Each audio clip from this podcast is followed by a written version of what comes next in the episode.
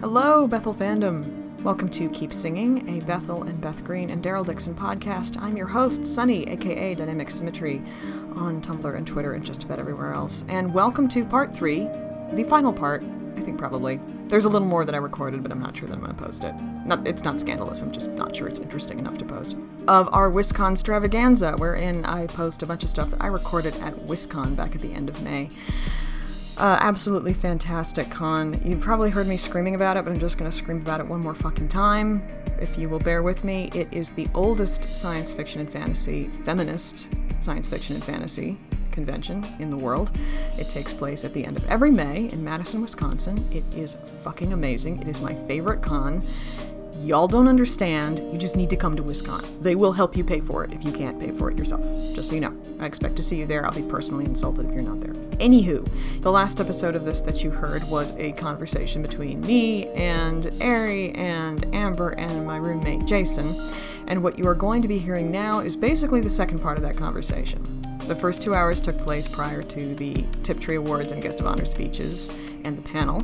Then there was the panel, and then what you're hearing now took place after the panel, after we all got back to Amber and Ari's hotel room and we were all drinking, and then Ari fell asleep. Um, my judgment at, during nights at WisCon is not amazing. I've never gotten into anything super bad, but like, yeah, everything just seems like a good idea at WisCon after about midnight. So, you're to be hearing the results of that conversation. Um, I told you last time that it was a, a, conversation between four super awkward human beings. So it was, you know, if you listen to it, you know, it's fucking awkward. Um, this is even more so. I, I'm just, I, I'm, I'm like, I'm not usually super self conscious. What happens at WisCon just happens at WisCon, and I know we've all had late night drunk, well, most of us have had late night drunk conversations where we were just I don't know, we were just rambling and semi-coherent, and and we listen like if we had had chance to listen to it after, we would have been like, oh my god. Um, I did. I had that chance, and I'm giving it to you because I fucking love you. I I don't know, but you know, I, I think it's a cool conversation because. I mean, what, what I said in the episode where I uh, posted the recording of the shipping panel was that one of the things that I love about WisCon, well, I love this about cons in general, about ones that I go to, but but about WisCon specifically is that this is what happens. Like there are the parties and they're fun, and then you go back to your room or to you know somebody else's room with some drinks and some snacks, and you just fucking talk. And it goes everywhere, and it's rambly, and it's very stream of consciousness, and it's just a lot of fun. And maybe it's more fun to the people who are doing it at the time and less fun to the people who have to listen to it later. But you know what? Whatever. I'm, I'm giving this to you. Do what you want with it. If nothing else, maybe this will entice you to come to WisCon. But yeah, it's it's it's one of those conversations, especially for me. Um, I'm so fucking embarrassed about this, you guys. I almost cut it. That's how embarrassed about it I am. I mean, I didn't cut it. You can hear it, but it's in there. And I, I um, I, I basically I destroy my Dark Tower cred. It's so humiliating. I'm I'm trying I try at one point to remember the gunslinger litany, which I fucking know. Like I know it. Like I I fucking love the Dark Tower books. I know the gunslinger litany. I'm not gonna recite it right now because I don't want to fuck it up and kill even more of my cred, but I do know it. I try to do it and I fucking massacre it. I completely forgot the face of my father. I'm so sorry, you guys. I'm so fucking embarrassed. Um, just uh, let's you know let's let's let's get through it together, and then let's just kind of pretend it didn't happen. Amber saved me. She found it online and she read it, and I was like, okay, great. But yeah, it, it, it's bad. It's but you know well yeah, it's one of those conversations. Okay, you know what? I'm gonna shut up and, and, and go ahead and get to it. Before I do that, I want to do my Patreon spiel. If you are listening to this podcast, if you enjoy it, if you would like me to do more of them, if you want to help me justify the amount of time that I put into it, which really is not inconsiderable, and I do it all by myself, you can show your material appreciation by going to my Patreon, which is linked at the top of my Tumblr blog, dynamicsymmetry.tumblr.com. There is a link to my Patreon at the top. You click that, and you can sign up to toss a couple of dollars a month in my hat. A couple of dollars for me, to be perfectly honest, is not nothing right now. It's super great if you can do that. If you don't want to do Patreon for whatever reason, but you do have a couple dollars to toss at me as like a one time thing, go to keepsingingpodcast.wordpress.com. There's a picture of a tip jar that takes you to PayPal, and you can do like a one time donation thing, and it's fucking amazing if you can do that. Uh, and obviously, both things are also linked on the SoundCloud page. Again, a couple dollars at a time is really not nothing for me right now. And because it's not nothing for me, I know that it's probably not nothing for you. For most of us right now, we're kind of tightening our belts. Things are kind of rough. Everybody is sort of struggling in a lot of different ways, I know, and some of those ways are financial. And if you can't do that, or for whatever reason you would prefer to spend a couple of dollars on something else, totally understand. No judgment, I get it. But if that's you, what's really awesome that you can do instead is you can reblog things. You can post links to stuff. You can spread the word about this because it's not like I advertise. I mean, this is my advertising. This and the yelling about it that I do on my own blog. So, yeah, um, you know what? Spreading the word about something you enjoy is always like the number one way to show your appreciation for it, and it costs you nothing. But you know what? I just love you if you're listening to this. And you're telling people about it, and if you're just enjoying it, and you're participating in this wonderful auditory experience with me. That's great. Okay, uh, um, I, you know what? I don't even know what I said like a minute ago. I just got up, you guys. I'm sorry. I'm just going to shut up, and I'm going to go ahead and get to the conversation. And yeah, and and yeah, gunslinger litany. Oh, fucking hell. Yeah. I'm sure that's not the most embarrassing thing I say. Well, you'll hear. See you on the flip side. Offer my toes, but you know, All right, yeah. Hi guys, okay. this is hours after the panel, and we have drinks and we have cookies, and we've just sort of been talking about fucking everything. Yeah, not even so kidding. this is probably going to be mostly rambling, but I thought maybe we would talk about our, some of our feelings about the panel because I mean, personally, that panel was everything I hoped it would be. Mm-hmm. What did you guys think? What are your thoughts and feelings about the panel? Frankly, it, it kind of went all over the place, but that was also a good thing because it covered it covered a lot. Um, I think everybody brought up a lot of valid points and was able to articulate the things that I've had problems about fandom with, um, and things that I've seen. And oh god, but it's really nice to know I'm not alone. That makes sense. Yeah. I mean, when you're dealing with like fandom, I mean, I I interact with fandom primarily through Tumblr. Right, I think So- most that's what that's what there is for the Yeah. most part. Yeah. I mean, I know there's other little tiny places, but for the Mm-hmm. most part, Tumblr has become what LiveJournal used to be. Okay. So it's what we got, better or worse. Yeah. Jeez. So you primarily interact with fandom through Tumblr. Yes. Uh, yeah. Pretty much. Yeah. I mean, I'm involved in a face uh, Facebook group, but it's not really a. It's sort of semi-separate from that. Uh, and it's easy when you're interacting with just Tumblr and you don't have people in your real everyday life. Um, I'm gonna prop this up so it records a little easier. okay. Here we go. Um, well, anyway, when you're dealing with this stuff, yes, you can talk to people online and everything, but it's not the same thing as talking to them on the phone or speaking to them in person about, oh my god, XYZ person said one, two, three. yeah. Um, it's. So it, even though you're still connected with the community, you can still feel very isolated. Mm-hmm. And I think in situations where you're dealing with toxic culture like this, it's harder to deal with. Does Yeah. that make sense? It totally does. Okay. Yeah. It totally does. Two in the morning and I'm making sense. This is good. No, no, but I mean, I like. I think. Well, I mean, among other things, I think these actually are not very complicated ideas. That's the first thing. And I totally. I, I I love that you felt like the. That like okay, it's not just me that feels this Yeah. way. I mean, I I didn't say this explicitly in the post, but you might have seen like I tossed out this post about how in one of my earlier panels they were like, you know, the whole purity culture thing's fucking bullshit. And then I my tag was like, you know, aunties would not feel welcome here.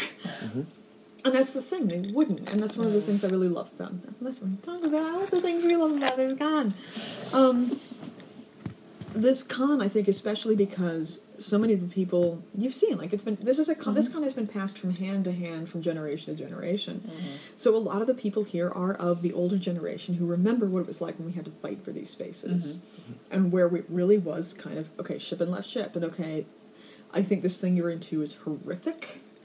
Just do it over there and don't make me look at it, and that's cool. Mm-hmm. I celebrate your life choice, even though I want nothing whatsoever to do with it. Yeah. And yes, the thing you're into is illegal and disgusting and immoral, and I think it's horrible, and I don't even want to think about it. But you're not hurting anybody. Just do it over there. We're cool. Yep. And it, on on Tumblr fandom right now, there is no communal memory of what that was like, and I think that that's it's kind of the same thing that that that bothers me about FF.net. It's like the new generation of people in fandom, excuse me, do not remember, do not know why FF.net is so fucking horrible. Like they just don't know because and I think actually a lot of this was because we made the jump from LiveJournal to Dreamwidth to Tumblr. Uh, we lost a lot of that institutional memory, fandom in general, and in places like this, it survived. But people don't remember what it was like to fight for those spaces, and they don't remember what it was like when spaces like FF.net became deeply toxic, and we had to create places like AO3. Yeah. We fought for places like AO3. There's a reason it's a nonprofit. Mm-hmm. And I think that's one of the things that, that allows really toxic situations like we were covering in the panel to exist. It's just this this the, the sense of shared adversity that we all had kind of as a fandom of all fandoms, like fandom Mhm. with the capital F. Yeah. That for all of our disagreements and all of our stupid infighting, that kind of kept us all on the same page because we all understood that we were all fighting for the same thing ultimately. And on Tumblr, that has just disappeared. It's just not there. Yeah, it's. I mean, you say people don't remember, and quite frankly, I have a suspicion that a lot of it is that it's younger people. It's younger who people. just didn't experience it. Mm-hmm. Yeah, And but I've- we're doing a shit job talking about it too. That's true. Now, granted, I don't have a whole. I I can't speak for it a whole lot because when I was involved in fandom, it was basically I read fan fiction. There was no community for me back then. It was just here. Let's read the fan fiction. Talk to my high school friends about it, and that was it. What were you writing in, if you don't mind Um, asking? Uh, I was not really writing in things, but I was doing a lot of reading in God. Back then, it was Gundam Wing. I dabbled a little bit in Dragon Ball Z and Inuyasha. Okay. That was my stuff. Oh, Okay. oh, Escaflowne. Fuck, I love Escaflowne. Oh my god, Escaflowne. I Oh, love Escaflowne. yes! Yeah. I never watched a huge amount of it, but I like saw a I, bunch of it, and then I, um, I did know that there was a huge fandom, and also I just love the art. Uh, yeah, I, like I would just look at the art and go, "That's so Mhm. great." I, I actually came into it late, so I again not involved with like the process of the whole show, but I collected. I have the entire series still, Mm. yeah. and I will periodically sit and binge watch the entire thing like once every five years. I love that series so much, and I showed it to my son when he was like, I don't know, seven to ten. I want to say, Uh-huh. there. and uh, I I think it's helped make him a romantic as a teenager. Like, you know, you know, because you like you know, because you can't watch that, and I'd be like, Mm-hmm. I, I know, yeah. because there's so many feels. And and it's it's got something for everybody. Mhm. I mean, Yes. it's got Yeah. action, it's got romance, it's got adventure. That's one of the things about about like really classic anime that I think is so great is Oh, that yeah. it is it is genre straddling in that way. Yeah, and there was nothing about it that was like highly sexualized. I love that. about it. Mm. Yeah.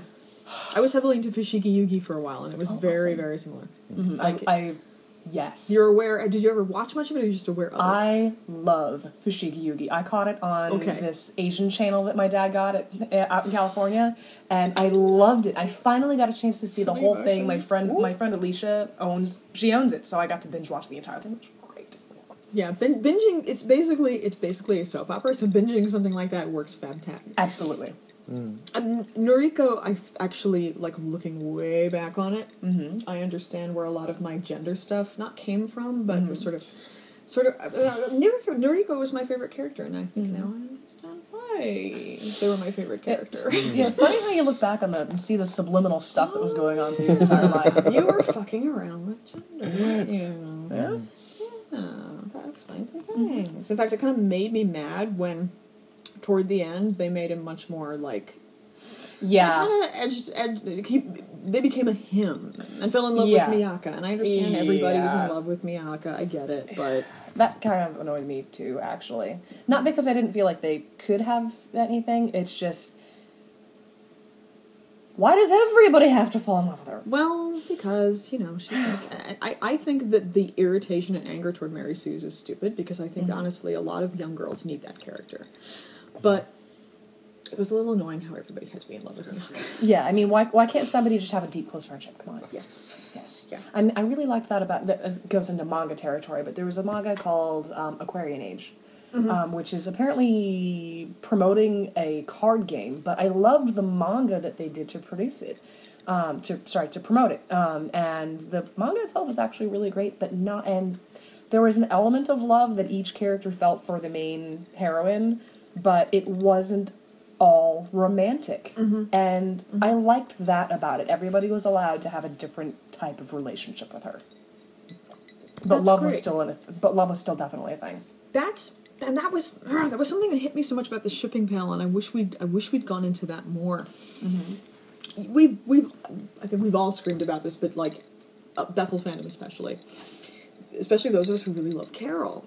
Like one of the things about that that's so fucking irritating is that it basically, and you could argue that the same thing is true of people who ship Beth and Daryl, but I think we are way less guilty of it, especially because I think we make more of an explicit place for Daryl to be asexual, and maybe even aromantic and asexual Yeah. Um, the idea that a relationship is not legitimate, not real, not deep unless it's romantic. It's like Daryl can't have a really close, intimate, powerful friendship with Carol. It's got to be about sex, and it's just, hmm. and it's Yeah. and it that is just one example of like something that's endemic across media. Just like this. Sh- shut me up when you want to say something, but like I, I, I love Mass Effect, and I recently played through all three games. Oh. And the, the, this is something that irritates Mass Effect fans, and I totally get it. Um, especially in the first game, there's this character named Liara.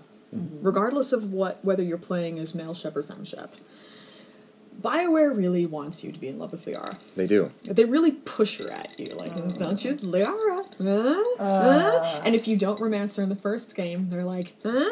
In the second game and the third game, they're like, you sure?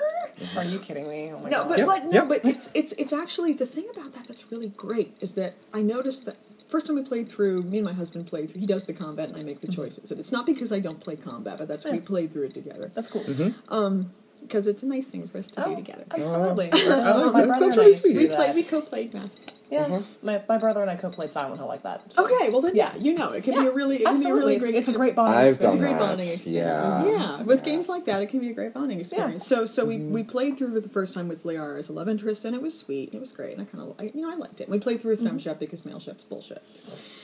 The fakes, the voice acting is terrible. I, I will say that my first playthrough was also with Liara as a, as a love interest, and partially because my first playthrough of these games is always trying to listen to what is happening in the story and where, where it's mm-hmm. pointed, and it's mm-hmm. clearly It's clearly they pointed. at want you. They want you Really to. want you to be with Liara. Liara is, it's almost like Liara is canon and everything else is fan fiction. yeah, God. yeah. But, but, but, and I have so many feelings about this. When I played through for the second time with FemShep, and we did, and, and, and said Garrus Vakarian was the love interest, and now he will always be the love interest. Because he's so fucking awkward. It's the He's so cutest. Isn't he awkward? Yeah. It's the like when like when he decide when he decide and, and Shep decide they're gonna have sex and he's like I have to go do hours of research now to make sure that physically we would be compatible. Right, right. because I'm a lizard, I'm like a bird dinosaur, and you're a human being.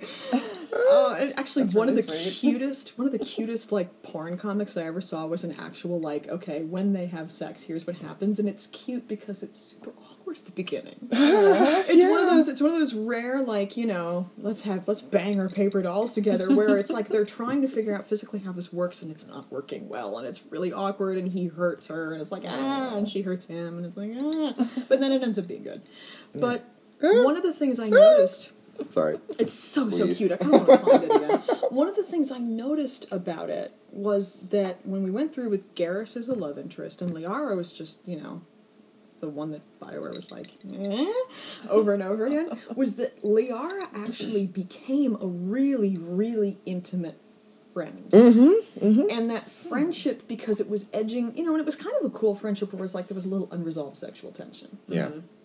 But it, what it really became was an incredibly powerful intimate relationship between two women. Like you you, you know mm-hmm. if you play through with just her as a friend you really get the sense that these two women are soulmates. Yeah. Mm-hmm. in a way that transcends the romantic. And and res- awesome. transcends friendship too. Especially at the very end you know where where Liara kind of has this spiritual joining experience with Shepard before mm. they all go off to die in battle Right. Which has nothing to do with the relationship. which has nothing this- to do with the relationship. It's just you know we've come through all this together, and we're so close to each other. And you know we, you've changed my life, and I've changed your life, and and experiencing that really made me go back and look at things like The Walking Dead, and not just look at it from the experience of two women having a powerful non-romantic relationship or a powerful mm-hmm. romantic relationship, but but you know women being close to each other in that way, where it's where, frankly where it's not romance or rivalry. Mm-hmm. You don't see that very much, and it, it made me angry that you don't see that more. But then it made me go back and look at things like The Walking Dead and look at things like Daryl and Carol, and see again that there is this really deep. I think it really has profound roots of misogyny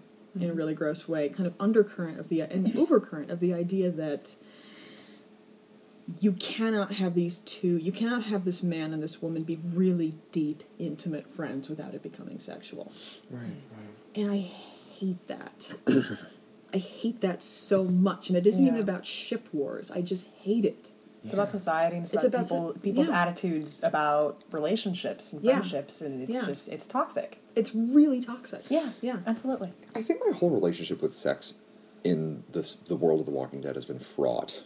Like, uh, like uh, with how much violence and desperation and like rapidness and emergency and like the illusions of safety that keep evaporating. Like, Yeah. you know, um, like it, it, there's very often where even if I see people getting close to each other, I mean, yes, Glenn and Maggie for sure, um, and it, and there are times where I get it, and oh my God, Rich and, Rick and Michonne, but um, but very often when I'm I'm like, wow, there needs to be some a solid amount of safety and trust for like you know uh, for it not to be like a violent thing. And, like, Yeah. and Yeah. Yeah. I don't know. The world is very hard and scary, and I don't know. Um, it, it's made me. It makes me rethink my the place that sex has in that world. Is what I'm trying to say. The sexual politics of The Walking Dead are under, underexplored. Mm-hmm. I wonder if anyone will be able to hear me talking with my mouth full. we got insomnia cookies, you guys. If you ever had a chance to get mm. insomnia cookies, but make sure you're drunk and it's after midnight. Mm. Mm-hmm. Snickerdoodle. Mm, please. I haven't had any yet, but the chocolate ones are great. They smell delicious. They're so fucking good.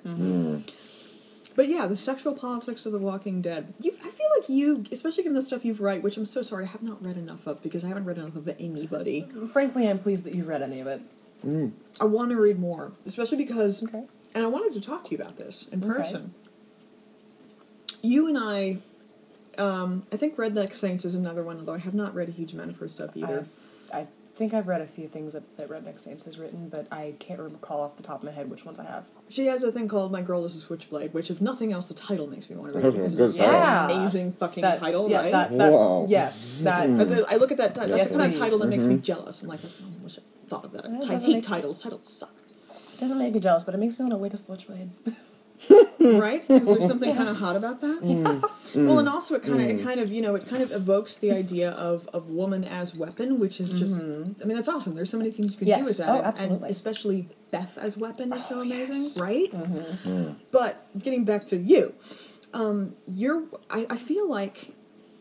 And this could just be my impression, and I'm not as widely read in the fandom as I would like. And part of it is just because, you know, there, just like any fandom, there's a lot of crap in the fandom and I tend to find a very few authors that I know are good and just kind of stick with them and not mm-hmm. not go. And one of the things I like about the podcast is if I want to find good one shots, I have to kind of I have to kind of go looking, you know, because I have to find something that isn't Yeah. just one of these two, you know, three or four or five authors. Yeah.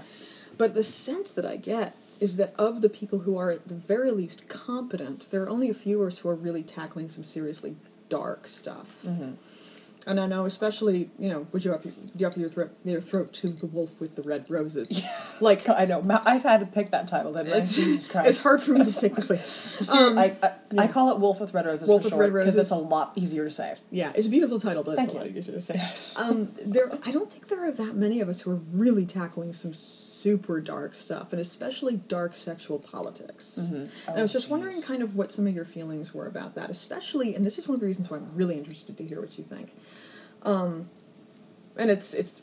I kind of explained it in my afterwards to um, Save Up Here with You and Everything Where It Belongs. We talk about the relationship between Beth and Daryl is so healthy and so you know so trusting and so loving because it is, and it's one of the reasons why it's so great. Yeah. But it's one of the reasons why it's so interesting to take it and really make it fucked up.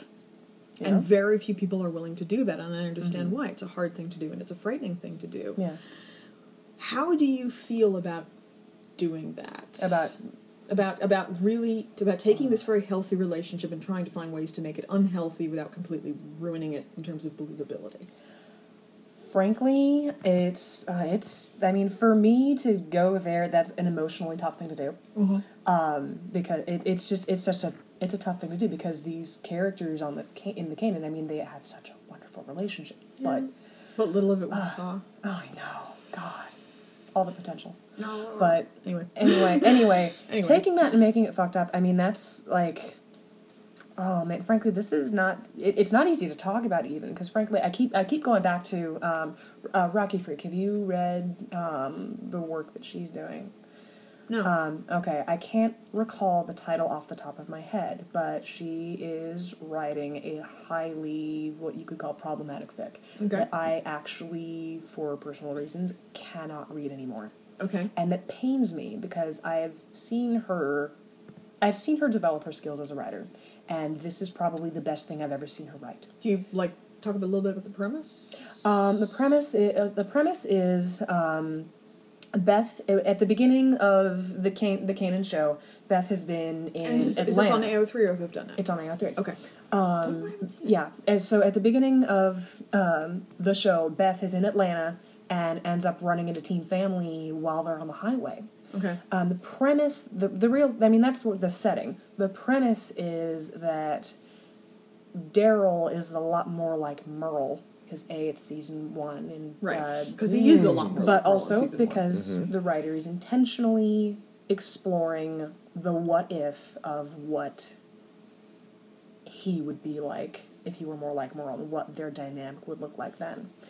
Um, That would be really hard for me just because I had canon Yeah. him as so much under the surface as not like Merle. Yes. So that seems like it would be an interesting tightrope to walk. Yes, it's it, it it is definitely interesting, Mm-hmm. um, and it's it's written it's written well, um, but oh man, I'm, I'm the title is off the tip of my it's on the tip of my brain right now. Um, I can't. I fuck for the life of me. I can't. You know what? It is. I can't remember the You know title. It's almost two thirty in the morning. That's true. yeah. So Uh, but no, it's um, but, and seriously, they- kick us as- out when you as- need to. Kick us out when you need Yeah, to. Yeah, please. Yeah. When I need to, sure. When I'm like, when I, okay, when I'm falling asleep and I'm sitting up again, I'll kick you guys Okay. out. But Okay. I'm, I'm, I'm, I'm wired. I am still wired. And I'm it's having a good time. Me too. This is awesome. And I'm not going to see you again for another year. Oh so. Oh my god, I know it's terrible. Yeah. But okay, so New anyway, friend. in this thing, oh,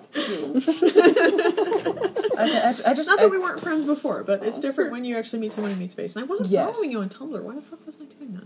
I'm I fixed you. it. I have. I, I saw that and I appreciate that. Thank you. Um, I frankly, I figured you were busy and No, just sometimes I fucking forget to follow people because I'm a flake.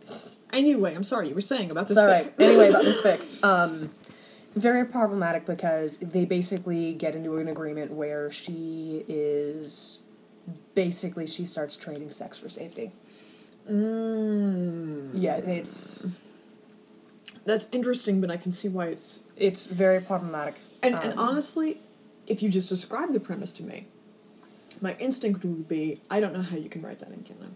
I mean, in, in character. I don't know how you can write that in No, and that's why I- I'm not saying it couldn't be done. No. I'm just saying I don't, don't know how you could. That's why I also added that the author is intentionally exploring ideas that Daryl is psychologically not canon Daryl. yeah, But I am also which is cool. Yeah. And anyway, at this point, I am going to stop speaking of that particular fic because I have not read it in a while. Okay. Um, and for personal reasons, I can't read it. Okay. Uh, But it is very well written. If you can, if you can read it, read it. It's really good. Okay. Um, But very little I can't read. I've discovered. Right, it's well written. Yeah. Um, God, as far as um, I don't know, as far as Wolf with Red Roses goes, and the really fucked up psychological stuff going on in there. Um, as I was writing it, like I was seriously feeling like I've been right, been right. I'm God, I'm not done with it yet. God, stop talking about it in past tense. I know. Um, You're gonna come back to it. yes, yes, You're gonna come absolutely. It's it. my it's my baby. Oh my god, I have to keep writing it. Um, but they, it's I keep anybody that has been wonderful enough to beta for me on it. I have been like back and forth with them, like, oh my god, is the is how much of this is Stockholm syndrome? How much of this is ah the crap that's going on? um, and it's tough because I made the decision to write all of this as you as the person who's when you're exper- reading this and experiencing this um, i'm not going to go in and offer explanations because in life that is not what happens you have you either have to learn about it or you're experiencing it and that's it you have to make sense of it on your own um, that's why i'm writing it the way i am that's also why i'm not answering everybody's questions all the time with what's going on You okay? Uh, Are you okay? how you doing Let us know if we're bothering Yeah. you. Yes, please. Okay. Would you like some blueberries? Hmm? Yeah. Blueberries. What are those? Blueberries. Blueberries. The look you're, the look you're giving is And it's amazing. Oh.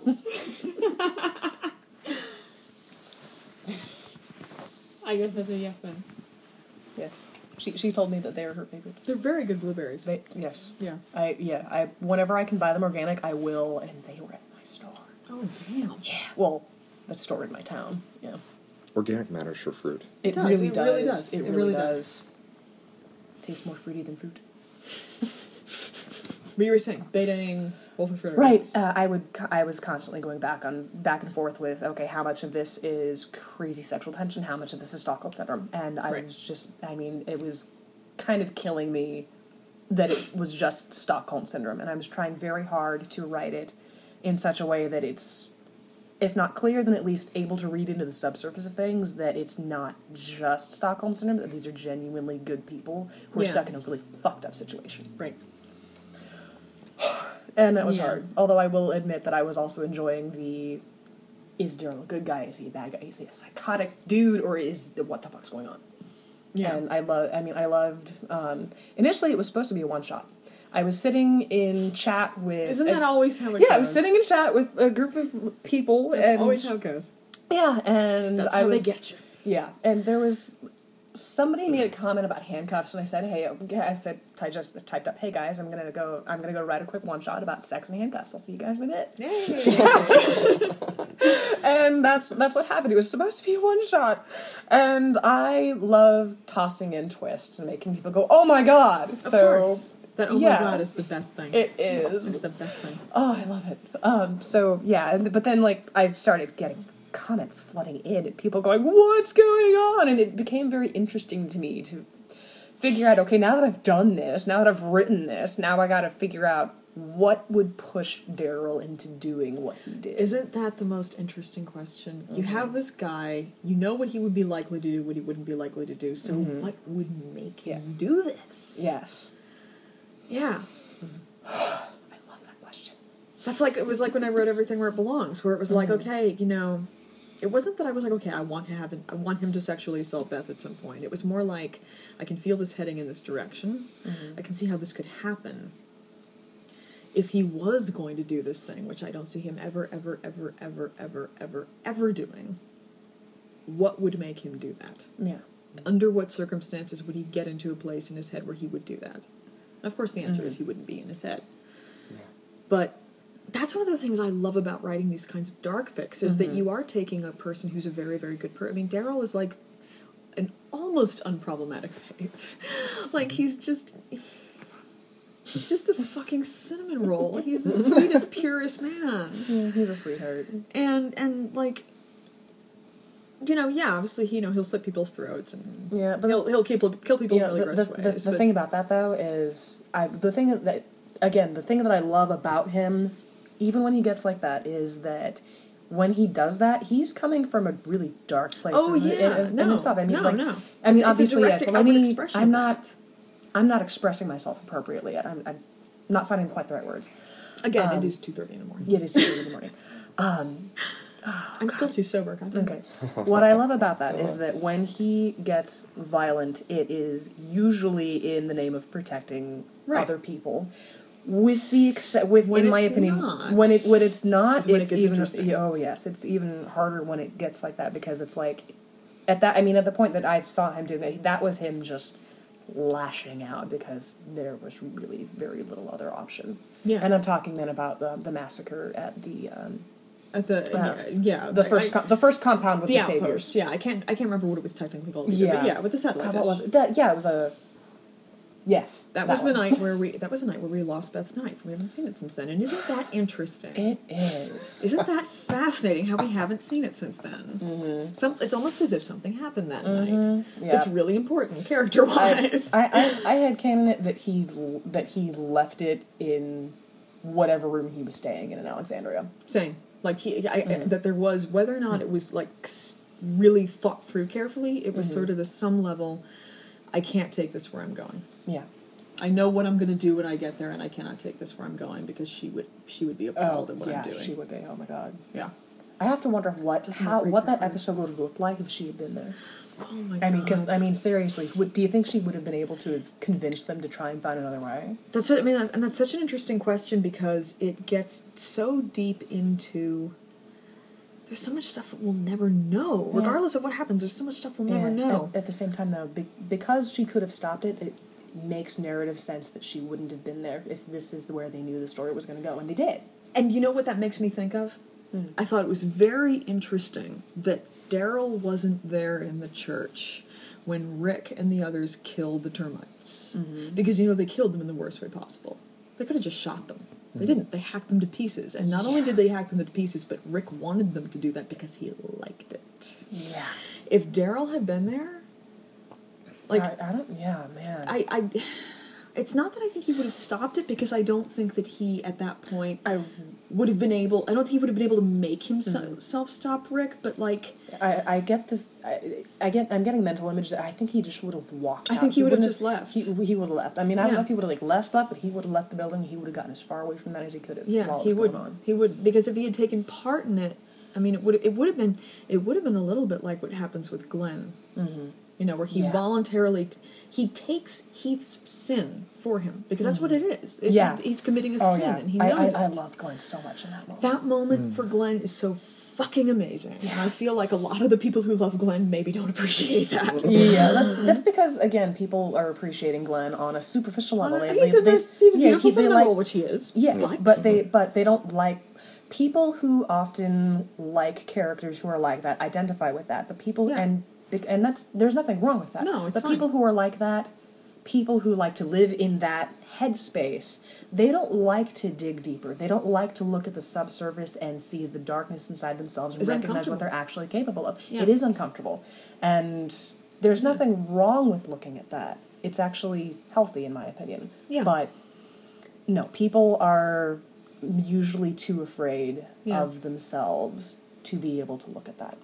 But what I love about that moment is that I mean it's it's it's hard to imagine a situation in which somebody is selflessly killing someone else, but that's what's going on. Yeah. He's it's it's almost it's mm-hmm. almost Christ-like. Oh, not in absolutely. not in that he's taking someone's punishment for a sin he didn't commit, No. but in that he's taking someone else's Yes, sin. he's he's looking at he's And it's looking at this person saying, Oh, "No, it's I will do this. so You're you you're don't too good. to." I'm yes. I I will kill. I not kill, but I will hurt my own soul in a way I will never come back from Mm-hmm. Yeah. to protect you from it because I know you're a good person too. Yeah.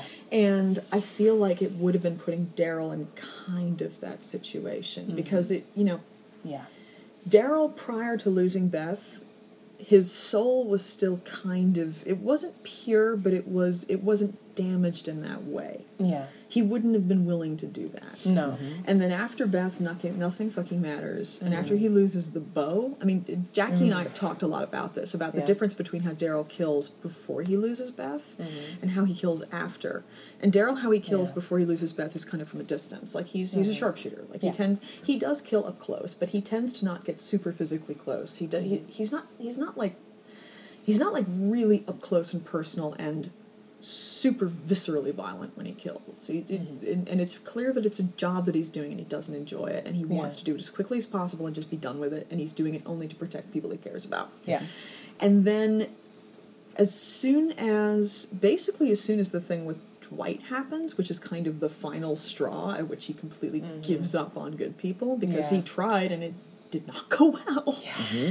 He's like fucking cutting people's throats and he's beating people to death Yeah. and it's just like not only is he not not only is he comfortable reasonably with violence, but it's like he's looking for excuses to be as violent as possible.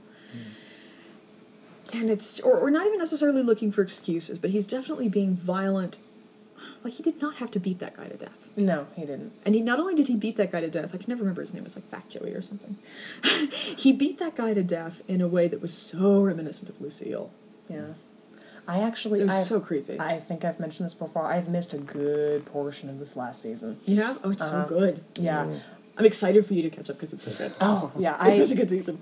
I don't know how the fuck I'm gonna catch up at this point, but I'll figure it out. Yeah, that scene that it, that scene is that scene is devastating. It's brutal. It- I- You know exactly what I'm talking about. I do, And yes. then and Jesus' face. yeah. Oh Yes. God. Like they don't they I've- don't really I've show seen any I've seen it. gifs. Jesus is just like Jesus is horrified. I, I can't imagine how traumatic the experience is for Daryl at the at the Savior's compound. oh my god. You know, for how long he's there, and the How things long that he's put through. was he there? It's between three days and a week. Um, and, and the the Th- first th- three three days even is no. Even well, it would be three. It would, it's clear they're completely depriving. It, it, it's basically it's basically extreme interrogation techniques Mm-hmm. Yeah, a la no, CIA. I, I did see I did see that Yeah. episode. I saw like the first maybe two to three episodes of, of yeah, this Mhm. season. it's it's classic dehumanization. Yeah. Not letting him sleep. Mhm.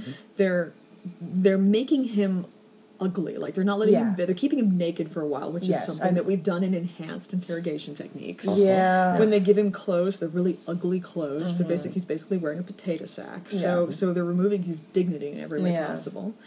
And then they're feeding him dog food. Yeah. So it's it's about slow it's about slow but very intense dehumanization and then also obviously sleep deprivation is one of the classic ways to Mhm. torture somebody. yeah. It's again, it's something the CIA does in black sites all the fucking time, and yeah, it's it's just even three days. I mean, like I've gone without sleep for three days and I wasn't being tortured, mm-hmm. and at the end of it, I was fucking hallucinating. Yeah. Like I did it because I wanted to see if I could, and I oh, could, and I was like, I'm not doing that again. it was a very bad idea because I was seeing and hearing things that were not there. I'm going to bed now. But but but he not only does he stay lucid, but he's he's able to hold up against this overpowering force of nature personality. Yeah. And I think it was more than three days. I think it was more like a week. Mm-hmm. That makes sense. And mm-hmm. and it bothers me, by the way, that we've just kind of we haven't really explored what that did to him. Yeah. Mm-hmm. That's something that they're probably going to get into later when there's more I narrative really time. hope so. I it hope wouldn't so, surpri- too. honestly, it wouldn't surprise me if they don't, just because they have Yeah. so much going on and they have so many characters. But I really hope they do because it's so interesting. It, Yeah. Please don't hurt this guy so bad if you're not going to do some exploring of what it's doing to him. It's like, Oh, yeah. So, um, I, I I'm excited because I something to contribute to Daryl No, no, no, analysis no, here. no, Like, so- By all means, say by all means. But um. I uh, I was really struck that after this week of intense, you know, uh, Yeah, torture. let's, let's call it a week. It was sure. about a week. Yeah, sure. Um, this week of like you know, um, deconstruction. I'm getting another drink. Does anybody Uh, want anything? I want another drink. Okay. I'm good. What do you have? Um, ginger and whiskey and ginger and yeah, that's good. Okay, so after this week of of deconstruction, he rejoins the people uh, under brutal circumstances, um, and you, we don't know fully what it's done to him. But what we know uh, is that really early after that, like there's that scene with him and Maggie, that scene. right? Maggie as a person. right? Um, and and um, and, it, and it's a scene where uh, where it becomes clear that uh, Daryl's avoiding looking at her. That, Yeah, like it, I, it's not hyperbole. Like Yeah. he literally hasn't looked at her Yeah, that he's avoiding or spoken to her. yes, connecting with her deeply, and it's clear because uh, and you know, and obviously because it's Daryl, um, he's just wrecked with guilt. You know, that he's like, I got Glenn killed by lunging at, uh, by lunging at Negan. And then the rest of this fucking psychopathic fandom is like, yeah, Daryl, you did. Oh my god. fucking hate those assholes. Ah, Every single fucking time. It's like, dude, no. Fuck you. wow, I bet they love Negan, man. Ugh. I, oh god. Ugh. I. not even- No, yeah, no, no, no. That, I mean, God, you can do an entire other podcast and I would be happy to expound just upon try my feelings. hate on Negan in this fandom. It's it's you know it's not even uh, my problem fandom, is not that I hate on it. My problem is not that I hate on Negan, Yeah. although he's absolutely hateable. Yeah. Um, and I think he's meant to be. I think all of it's oh intentional. absolutely Yeah, yeah, yeah. totally. But my I dislike him for the right reasons. yes, Yeah. my problem is the people in the fandom who don't understand that coercion is rape. Fucking fuck. Why don't we get that? You'd have to ask them. It really I like don't understand. it doesn't just make me angry, it makes me worried. It makes me mm-hmm. deeply troubled. Yes. Mm-hmm. It makes me really, really worried. And it makes me worried for them. Mm-hmm. Yes, I'm absolutely. worried for them. It, I mean, I think some of it. I frankly, I think, and some of them are like, and ugh, God. I mean, maybe I'm bi- okay. This sounds like gender fucking bias, and I'm sorry, but it bothers me particularly when women don't understand this. No, it does. It does because it's like then they- you're the ones who are in the most danger. I know. Mm-hmm, it's like, how mm-hmm. can you? Ha! Mm-hmm. And- I'm trying to protect you. Yes. How can you not understand Because if this we don't all the look out for each other, then who will? We have to look out for each other. Yeah. Hmm.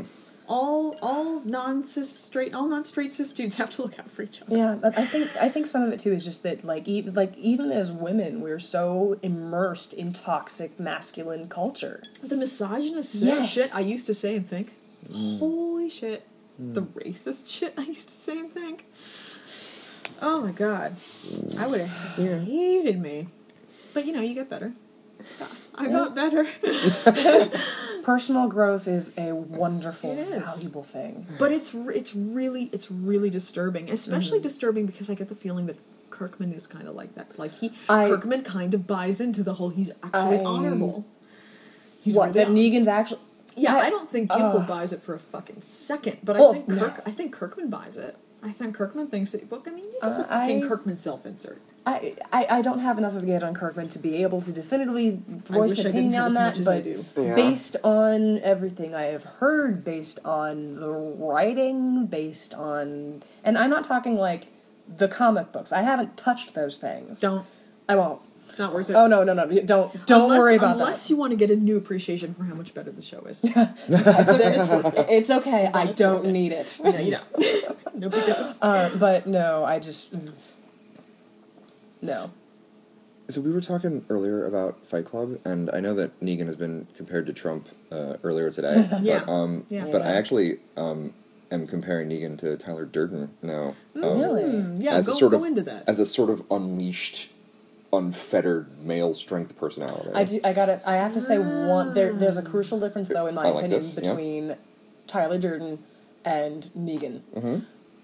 Tyler Durden, I don't. Be, this is gonna sound weird, and but, and I don't know if this is just some kind of headcanon thing, but as a character, given as much as he is against the man, I Yeah. guess you could call it. Sure. Um, I can't see Tyler Durden being sexually violent towards a partner. I can't see that. Physically violent, The only the only sex we ever see Tyler Durden having is Mm-hmm. is just is enthusiastically consensual. Yeah, it it's messed up. Yes. Yeah. but it's very happy with how messed up it is. Yeah. yeah, yeah. We I mean- never we never see him being overt. We never even really see him being misogynist exactly. As not as far as I can recall. I mean, with this No, one he was- woman, he's kind of He doing was- some.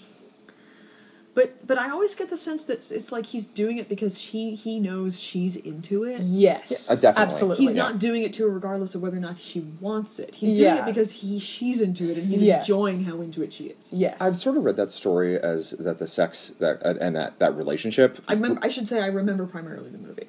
It's That's been fair. a long time since I read the book. I've I think read I the think book. that part is pretty close to the book. I think they changed some lines, but the There's a relationship lot of is the movie essentially that's the super same. close to the book. Yeah. Yeah. and that that's one of the things I think they didn't change. for Um, and my read and view on that relationship is that it is that it is happens because of Tyler's unfettered power. That Yeah. like he he's so relaxed and cool and his, his unfettered uh, id, I guess you could Id, say. Yeah, totally. He- he- he's- he's definitely kind of an id, the I mean, id that. Right. like literally, like psychologically, psychoanalytically, he is the id. Yeah, yeah, exactly. Yeah, yeah. I mean, That he, is what he is. Exactly. Okay, well then this isn't maybe that. Continue, it doesn't need to be that Please- please complicated. It doesn't need to be com- that complicated when I talk about Negan as the id, as an unfettered, you know, like uh, just desire in all Yeah, directions. no, that Um, that makes sense too. And you guys were talking about um, what killing does to the various characters of Team Family and like the cost of it, you know, as a sin, as a cost, as a sacrifice. Um, and you know, I think part of that um, that cost uh, is that when you do it too much, you get closer to the the way that Negan looks at life and the way that uh, Negan's followers look at life. What do you mean? I mean that life is cheap and that uh, it's just a resource battle that you are in competition for resources, Yeah. and that and that empathy is uh, something you have to abandon. Yeah. Well, and that life, but life itself is a resource. I mean, like, like, Mm-hmm. existing as a living being is about competition for resources and Mm-hmm. about consumption of resources.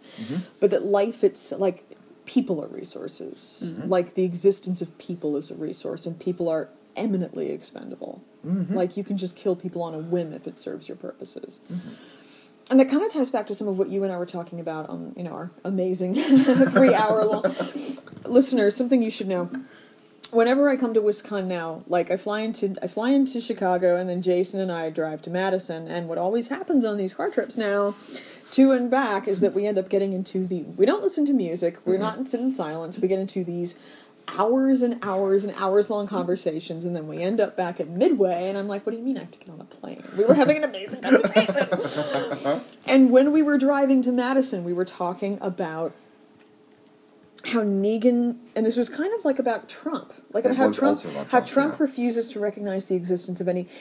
The thing, the thing that got me, that, that really helped me tie Trump to Negan, and that also gave me like the worst kind of like creepy crawly chills, Mm-hmm. was reading the thing that leaked, and I have no reasons to believe this isn't true. I'm sure you guys believe it too.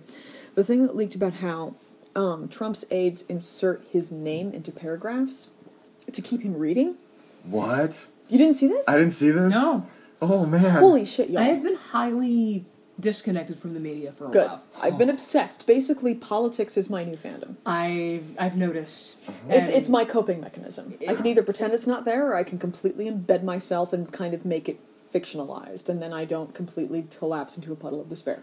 But you were you were going to say something? I was doing the same, and uh, I've been, I've been reading pretty closely, and I saw that they were like inserting pages in there, and it was Mm-hmm. a problem because they would put fake news, and he would get upset about it and run around and. Oh yeah, you know. no. Well, I mean, like the, how they deal with his, how his aides deal with his daily briefings is fucked up on so many levels. Mm-hmm. But one of the things that they've been doing is even in paragraph, well, not even paragraphs, because he has it in fucking bullet points. But Yeah. when, whenever they're briefing him, something they've noticed, God, it's like handling a toddler. the toddler rules. Something you know, you gotta you gotta you gotta make sure his screen time is monitored.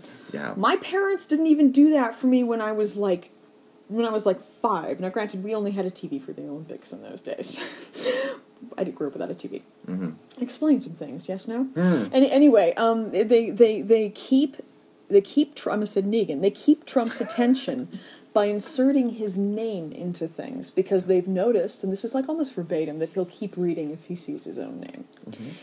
Classic narcissism. Mm-hmm. Yeah, no, it's fucking creepy though, right? Yeah, no, I'm, I'm talking He's- pathological. yeah, no, narcissism. pathological And I'm- narcissism, I'm like- not unfamiliar with it, unfortunately. Mm-hmm. He is literally unable to engage with a world that isn't himself. Yeah. And I, I would love, you know what? I would love to get Gimple to come to Wisconsin, and I would, and, and with an expense account from AMC, and I would love to go down in the bar, and just kind of get him all myself, get the iPad with the recorder, mm. and then just talk to him for a while about his writing, and not even in the "Is Beth alive?" kind of way, Right, right, but right. more just in a "So what is up with you, man?" kind of way, and and it, I. If I were him, I would be looking at Negan because remember he like he wrote this and, and mm-hmm. filmed this before the election. That's a thing we need to remember because it's fucking mm-hmm. creepy. Mm-hmm. And talk to him about what it's been like to have filmed and written this and then watch the election happen and then the inauguration and then the administration because how Negan has all of his followers say I am Negan. Mm-hmm. He's un for Negan there's Negan and there's mm-hmm. nobody else. There's there are appendages of Negan and then there are people who have to be destroyed and there's really no middle ground. Negan is uninterested fundamentally in anything that's in anything that isn't Negan. And it's exactly it's classic narcissism. He just can't he cannot recognize the reality of anybody outside of him so everybody everybody else must be him or they must be nothing. yeah. And it's I don't even remember what originally started this, but it's just I guess where I'm going with this now that I've kind of, you know, done the whole comparison to Trump thing mm-hmm. Is I have a very very hard time with people who look at him and then look at his wives and think that what's going on there is consensual. Right. Yeah. It's super coercive, and they're Absolutely. they're a collection of possessions. Yes. Absolutely. I, I was fascinated a lot watching the season with Negan, where um, uh, at how he reacted to anyone in Team Family that resisted him.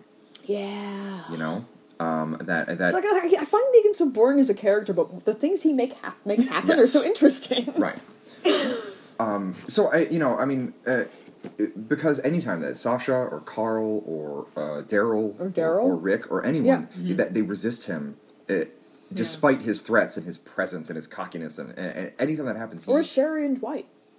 Yeah. Or defi- Sherry and Dwight. Or Sherry and Dwight, right. That he gets not only excited, but like visibly aroused. Like, like Yeah. It's so creepy. it's Yeah. really creepy. He's like, "Oh, you're challenging me. That's kind of sexy. That's I'm gonna you exactly- for it." he looks at me. He's like, Lucille likes that. You know, And, like uh, that, and that, by the way, I think that's Gimple. I don't think that's Kirkman because it's too self-aware. It knows what it's doing. I really think it knows what it's doing. Well, at, at, at the same time, though, I gotta say, from a psychopathic dictator uh, perspective, yeah, he's got to keep everyone under his heel to Yeah. make ev- everything work, but it's boring.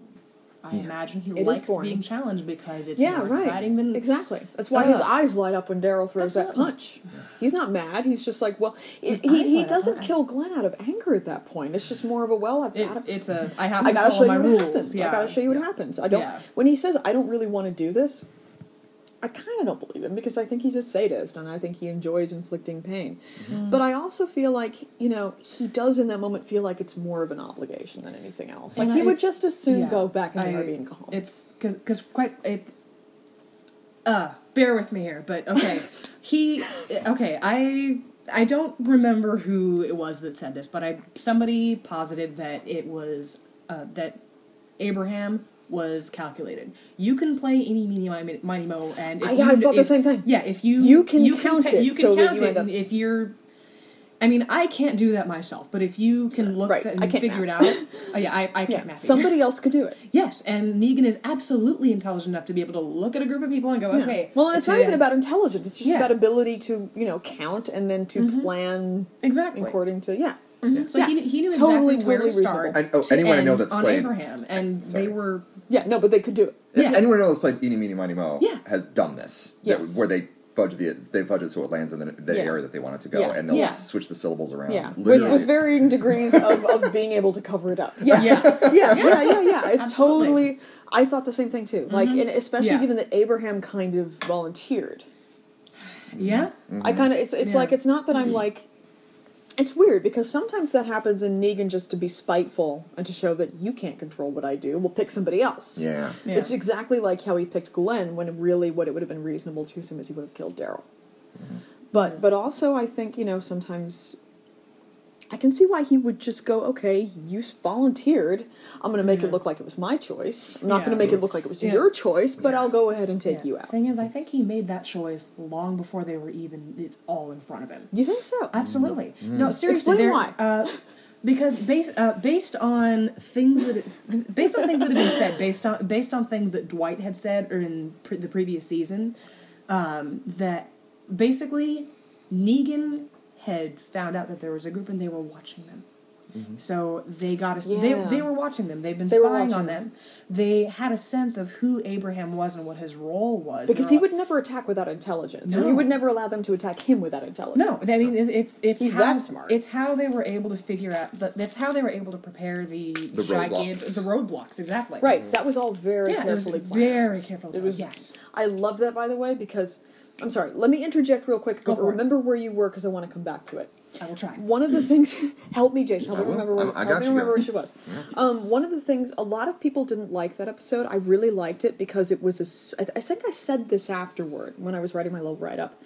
It was a wonderful spin on that. You know, let's get a bunch of college kids together in an RV and take a road trip into the creepy woods with the cabin where nothing can possibly go wrong. and then, oh, there's a hillbilly. Hi, hillbilly. Oh, there's another one. Hi, hillbilly. Oh, why are we being slowly herded in this one di- direction toward this shack? What's going on there? It was really kind of a take on that where you know, you feel this thing gradually closing in in this really mm-hmm. creepy visually visual situation. Little by little by little, you start realizing that they are being very carefully herded Oh, toward yeah. this one place, mm-hmm. and there's this wonderfully building sense of dread. Like I love that episode because it just mm-hmm. builds so well. Yeah. people thought it was boring, and I was like, no. Oh. How could Oh, I heard multiple people it was say it was boring? boring, and and during shit? That was loud. that. Sorry. Sorry, seriously, tell us to go down to the lobby if you need us to go down to the lobby. Yeah, we will totally do that. We'll try and keep. We'll, we'll get if you just get so excited. Um, it's it. Wow, it's called Last Day on Earth, and there's that whole you know like you know you know treat each look at each other as like this might be the last day on Earth, and wow. while this sense of dread is building, and this is one of the reasons why it's a wonderful farewell episode for Abraham, and that's one of the reasons why I expected him to die, because that's what it is. It's it, there's they are normally in in a horror film like that. There would be infighting, and people would be blaming each other. Mm-hmm. And then when they died, you'd be like, "Oh, thank Christ," because you were really irritating. Mm-hmm. Thank Christ that that scythe hit you in the face, because I didn't like you anyway. But but what's happening throughout the course of that episode is that is that you know they're loving and supporting each other, and it's really beautiful. Mm-hmm. And, and and you're getting you're really finding out that these people you know yeah they've done horrible things and they've been turned into they've been turned into monsters here and there but they really love each other and they really care for each other. So by the time that they get into that clearing you know who everybody is. Mm-hmm. And and so you have that wonderful kind of organic emergence of who everyone is and what their relationships are and, and and the real love and the real tenderness they feel for each other and especially Rick and Maggie and you don't see enough of that. Yeah. But it's but but what adds to that dread and this is where we're going to come back to what you were saying was the sense that this is all so carefully meticulously planned and ev- they knew every single direction they were going to try to go Yeah.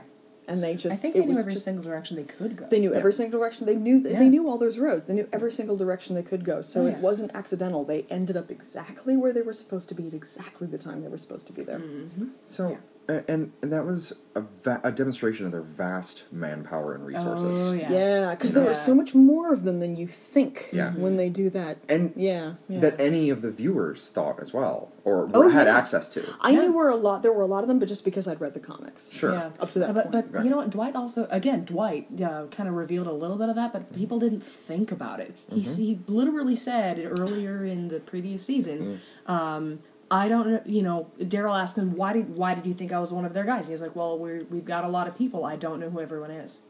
Yeah, you know, I missed that one. Yeah, me that. too. Really? Yeah. Th- This show is so good, and people don't Mm, appreciate it. And I'm finally getting kind of drunk, and I'm super happy about that. I haven't been really drunk this whole con, and it's Mm. made me super sad because normally I get s- I get smashed at least one night, and it's awesome. Yeah, That's it's. nice. I need to go back and rewatch Always Accountable because that episode is so important. Mm. And I only realized I, I got irritated at that episode when I first saw it because I was like, God, I've been waiting so much for Daryl and he's only in half of this one. Daryl. Because I want everything to be about Daryl. The little things But- that but- keep being important.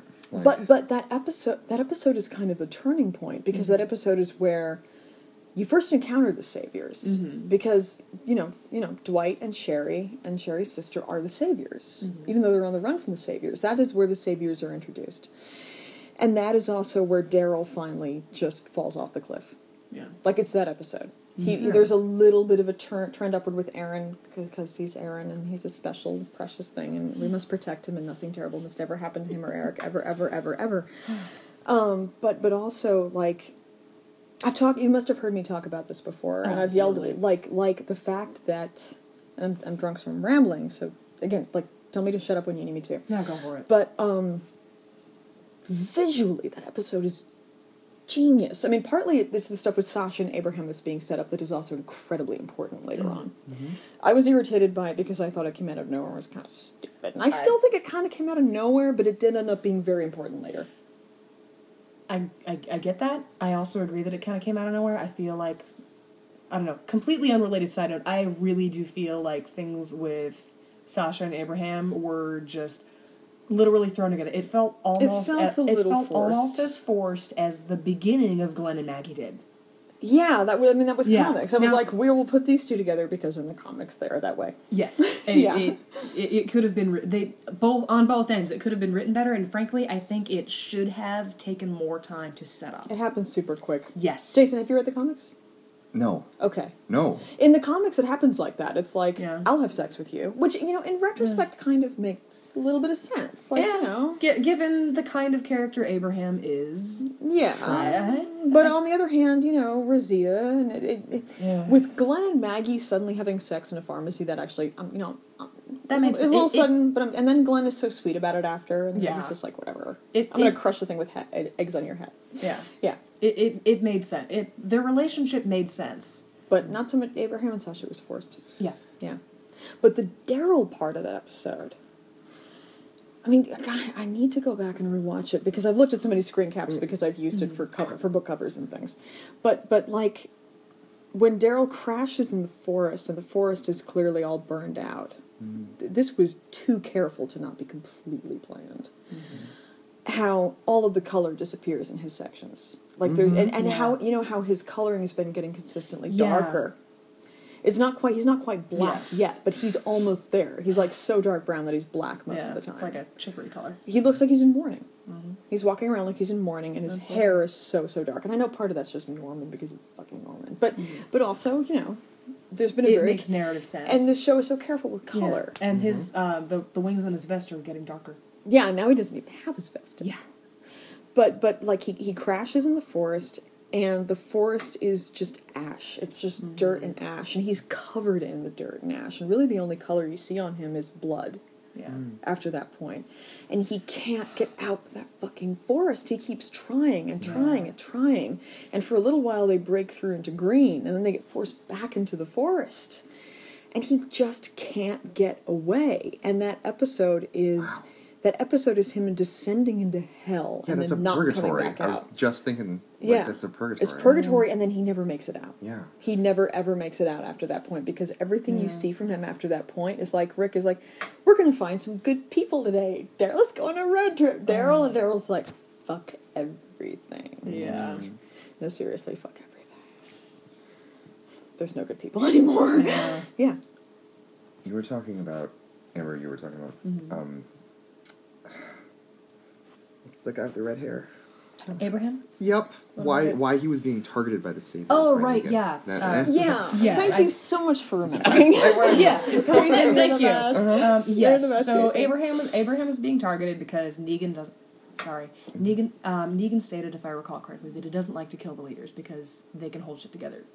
Um, right. He likes said- to kill the he- people he- around. Exactly. He the leader. likes to you've kill seen, the you've heard right-hand Molly and me talk about that. Yes, I yeah, have. yeah. Yeah. Um, but anyway, this all of this exposition to make this really tiny fucking point about uh, about Eat why, in my opinion, um, Negan didn't.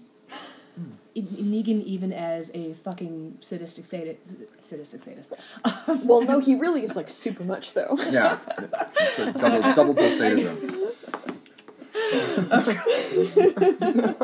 Yay, new phrase. Um, but okay, so basically, and this, I mean, this is just, this is really basic reading into the psychology of Negan. Mm-hmm. Um, well, he killed Abraham. He literally got his jaw, he literally got his proverbial dick wet. Mm-hmm. I mean, there's And that image then- of him like I'm pretty sure it's him and not Glenn. Maybe it is Glenn. Mm-hmm. Where But he how he's holding the bat. I mean, it's just it's it's not even like a. It's it's it's so much phallic symbolism that mm-hmm. like it's just Oh, like yeah. oh I get it. I get it. I get Like, it. you- you don't to- need you to don't do anymore. I get it. I get it. I get it. I get it. yeah. So so so yeah, clear please stop beating us to death with your dick. but yeah that that was it for him. Yeah. he came. He was done. Yeah, yeah yeah, and the rest was just oh I suppose I'm going through the motions because I really don't want to do this. It's like, oh, you really want it again, but- honey? Okay, God. That's super inappropriate. Pretty I'm much, sorry. yeah, No. I'm not sorry, but I know. Like, I, like I said, I'm like not sober anymore, and I'm so happy about that. All right. I do. I do also get the sense that Negan is bored with his life. Um, as I mean, like, Ultimate power is boring. yeah. Yeah. And I also okay. challenged. Um, um, one of the things I noticed when I was watching a lot of the a lot of the the, the everyday saviors stuff was that tons of people were coming to Negan for direction on things all the time, Yeah. and then he was very busy Yeah. with things. Yeah, yeah. Oh my God, you're right. I never really thought about that, but you're right. Um, he like wa- people are coming in for orders, and he's like, "Oh, I gotta go visit these guys, and I gotta do this orders, and I gotta burn this guy in the face with an iron, and then I have to fuck one of my wives, and then oh my God, like the no, I'm sorry, but that's making me think of the Princess Bride, Mm-hmm. where it's like I've got my my, my wife to marry and gilded a frame for it. I'm swamped. And I kept thinking about um, um, I, I think it was um, first season Game of Thrones that uh, that uh, that Ned Stark said something about like once you give an order on something, then you always have to give an order on it. Like, Yeah. or maybe I'm thinking of another. That's that's that's from maybe that's from something else. But No, but that sounds sounds about. It's been a long time since I've seen Game of Thrones, sounds but it sounds familiar. about uh, right. right. It's a familiar thing, right? Yeah. Like, once you give an order on anything, you always have to give an order. It's on not a new observation. Okay. God, maybe it's Dune. I don't want to even want to. Anyway, um, Jason's been rereading I don't Dune. think. It, uh, sorry, I I started reading Dune, loved Dune. I had to return it back to the library, and I have not touched it since. but that was ages ago. When you have a chance, read it. I It's will. worth reading. feel like I'm Lena would say still- that. I'm trying to get I'm gonna- through the Dark Tower. I've got Wizard and Glass on audiobook waiting for me at home. Oh. Okay, Oh, no, okay. just just side note, Wizard and Glass, skippable. Really? It's the Of weakest- all the books, it's the weak. I mean, it's Yeah. still it's still cool for Roland backstory, mm-hmm. Mm-hmm. Mm-hmm. I'm And- actually really appreciating that. and It's- as as a kind of a post-apocalyptic sort of, but also sort of historical, given the setting, yeah. because you know they're basically at like feudal level Uh, I technology. actually, um, I was in the middle of reading the book when I had to return it, and I was, I was, I had to really chunk down on Yeah. my board exams, so I had to take the book back. Um, I'm actually in the middle of the book, so of Wizard and Glass. yes. Oh, Okay. yeah. Well, then you need yeah, you know you know. Yeah, you I, I know Okay. about more, but I'm It's enjoying skippable, but it's cool. Yeah, I'm Wait, enjoying it. I, so. Hmm. I need to refresh myself. Is it my fault that you started reading Gunslinger? Yes. Yeah. Thank you so, so much. happy. And I'm so happy that you're psyched for the movie. Oh my god! I. Oh. Isn't Idris Elba It, yes. Yes. I had, I, I, it's, it's not like I was doubtful because I know Idris Elba will just own whatever he does, Yeah, but it's like it was like okay, you know, you have your own idea of what. Mm-hmm. And honestly, it's like I went through the thing I think every white person has to do when they've Mm-hmm. assumed that whiteness is the default. With I mean, everybody does you know that. You know what's kind of funny? I funny? never saw Roland as, a, as a black guy, and then I saw Idris Elba, and I was like, no, this totally fucking works. Y- You know what's kind of crazy? Um, I had heard before I started reading it that Idris Elba was going to be playing. Oh, so you knew be in. playing it. That's so I knew that going in. So, quite frankly, so by accident, I just forgot that Roland was white as I've been reading it. Oh my god, I'm so jealous. That's great. Eh. I wish I, It's the I wish fir- I could It's the first it that time I've ever had that. I mean, like a, a friend of mine wrote a really good story, and I actually need to poke him and find out if he's ever finished reading. It's this thing he's been writing. He's written multiple books. It's really good. I think you would find it interesting. Okay. Um, but I mean, it's fantasy stuff. But it, anyway, um, after okay, he he wrote it. He had me read through it, and then he he asked me some questions. And quite frankly, um, like the like the main character is an albino. I actually and I picked up on the fact that okay, the character is generally pale, and that was just my mental aesthetic for this char- for the character. Right. But it didn't occur to me that the character wasn't white. Um, it, it didn't occur to me the character that, that the character was an albino. I mean, I, I don't believe that that was explicitly stated, but he describes the character, and that's Right. all there. Right. Um, and I felt terrible, frankly, because uh, the one of the other characters um, was of, of, of she was not white.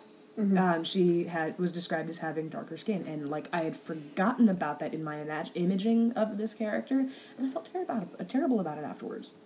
Um, I mean, although I think it's understandable Yeah. to, if you're not paying attention, to kind of gloss over to that. And if you're a white person, Yeah. and all three of us are, I mean, we're just we're just socialized that we are the default, and we have to be explicitly told, like idiots, that it's not the case. yeah, and I I look I white person. I dislike that about myself.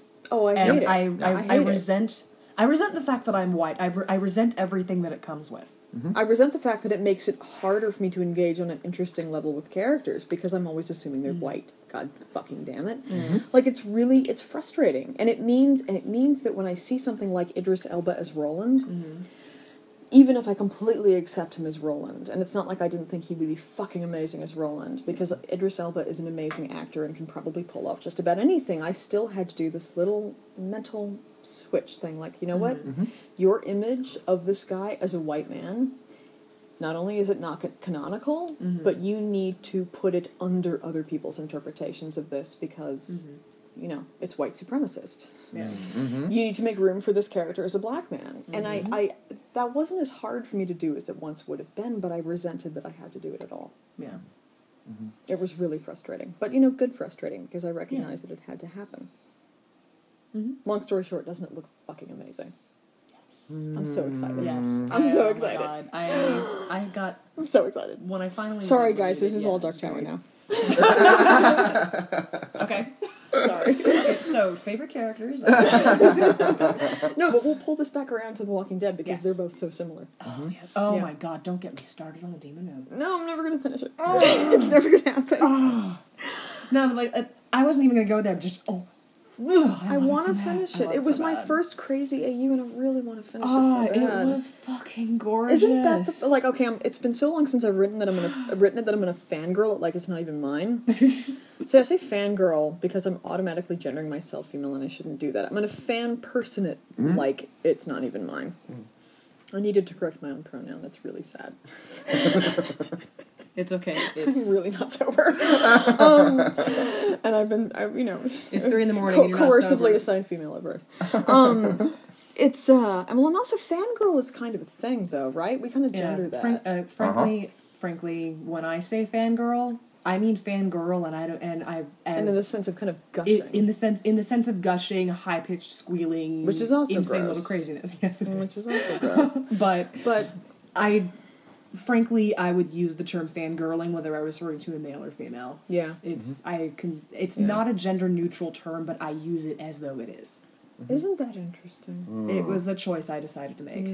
and that was actually while I was on Tumblr that I decided to make that choice. But it, I felt like it was accurate to what I was using it for, so that's the way I decided to use it. Beth as gunslinger is that not perfect? Oh God. With her like the moment the we're, we're just completely off topic from where we started but this is you know what this is how Wisconsin, late night wisconsin conversations in hotels go. This Yeah. is mm-hmm. you are being in, you you are being kind of inducted into the club. This is this is what happened to you Please, your first time take right? Yes, your first is wisconsin happened. time. My first- my first we time. get into ridiculous Okay. rambling drunk conversations oh. and it's like almost 3.30 in the morning and i oh have a 10 o'clock panel where i have oh, to be Of course you do, coherent. Yeah. it's gonna be fine It's fine. It's fine. This something it is. something that something if you're on if you're on if you're on programming at something like WisCon, it mm-hmm. teaches you to just be coherent, super sleep deprived, mm-hmm. and trust that. No, and also it's Monday. Nobody's going to be in their right mind. it's not- Anyway, that moment, Thank you. and I think I I wrote this before Slabtown. Yeah. No, no, no, no. I didn't. I didn't. I wrote it right after Slabtown. I, I, I wrote the Demon Moon as. I, th- I started at the beginning of season five, and I wrote it as season five was ramping up. So I wrote it as as Beth's arc in season five was slowly unfolding, and I stopped not too long after Coda because I just couldn't anymore. And also, I, I- was writing "I'll Be Yours" for a song, and it was like, Yeah. "We will have your whole brain now, thank you." Yes. And I mean, you've read "I'll for a song. Yes. Imagining switching uh-huh. back and forth between that. No. And no. Demon Moon. Thank. And it's not just switching tenses. no. it's way more than that. Yes. But but but like to, forget Demon Moon even exists. Pretend I never wrote it. And then like go back to Slabtown and imagine the scene where she's like it's not just that she's making headshot after headshot. This is the thing I think people miss. And the people who are like, that scene didn't mean anything really miss this and What? it's super important. What the? F- Okay. how I can have, a fr- I, have, that? I have a friend who is otherwise quite smart and very insightful, and she and I have wonderful had wonderful deep conversations about plot and writing. And she's super smart, and I do not want to badmouth her because she was at my wedding and I love her and she's one of my oldest friends. She does not understand this scene. On a really deep level, she doesn't understand this scene. She doesn't understand what the scene is meant to be. She doesn't understand how it was written, how it was filmed, how it was scored. She doesn't understand anything about this scene. Beth wasn't just making headshot after headshot. She was aiming with the muzzle flashes. Mm-hmm. She was using those flashes of light to pick her next target. Do you have any idea how inhuman that is? Like, that is That's- I kill with my heart bullshit. Uh, frankly, I don't think that that's inhuman at all. I think that is that is intensely human because you. I mean, you're in a you're in a dark space. Yeah. You have muzzle Oh, flash. yeah. That's the only source That's of all what you've you've got. So you've got to really. I mean, that It's is pure like- instinct. You're not thinking. Yeah, exactly. It's the that more human than human stuff. Yeah, yeah, yeah. I mean, yeah, and yeah, not yeah. that that's. Yeah. I mean, I, I think we all under have. I imagine that we all have a basic understanding of the fact that when we get into intense adrenaline charged situations, that the reason we are charged with that adrenaline is to give us that hyper focus to be able Right. to do that kind of thing. Right. We make decisions without actually thinking about them. Yes. Later, we think about the decision. If you Yeah. talk to people who play football, they'll say that. Like, they made the decision, and then later they understand the decision. Yes. So I uh, I recognize this as a martial art. Is what I'm saying, like a gun martial art. Yeah. Yeah. Because that's how any martial art is practiced, which is to say that they, they, they call upon you to be focused and aware of the details in a flash at each moment. I'm sorry. Have you read The Dark Tower? Yeah, Okay, just making sure. I sure have. Just yes. making sure. I Right. figured. I know Right. we probably And- talked about it, but I couldn't remember. And I think that has made me come back to the Dark Tower and recognize that this the gunslinger's knightly arts of the gun is like a martial art. oh, it Yeah. absolutely is. It's how it's being written. and uh, and it's lovely and wonderful because there's so few discussions of the gun as a martial art beyond being good at shooting. Yeah. You You know, yeah, no, And- with with a Yeah. gunslinger, it's the way it's a way of life. right. Yeah. It's totally it's about awareness and wh- and how you manage yourself. It's about how Yeah. you move. It's about how you physically move through and engage with the world, Mm-hmm. and with it with it socially too. Because a gunslinger has a very a gunslinger is a knight. You have a very Uh-huh. very specific yes. social Yeah. place. Yeah, which is also why I think I automatically whited uh, Roland in the story. Because Right? Of the, like, No, you do and, that. Like You do know, that. Yeah. and And- and, I, I, you know, I had to do the same decuring of that, like, Yeah. like because it has nothing to do with the setting, the source. Yeah, but but you know, as a white person growing up in a, in a white supremacist society, it's what you do. Yeah. Yeah. But but I'm sorry, let me go back to Slabtown because I have so many fucking feelings Please. about Slabtown about that one scene. Because honestly, you know, just to get back to TD for a minute, like that scene is one of the.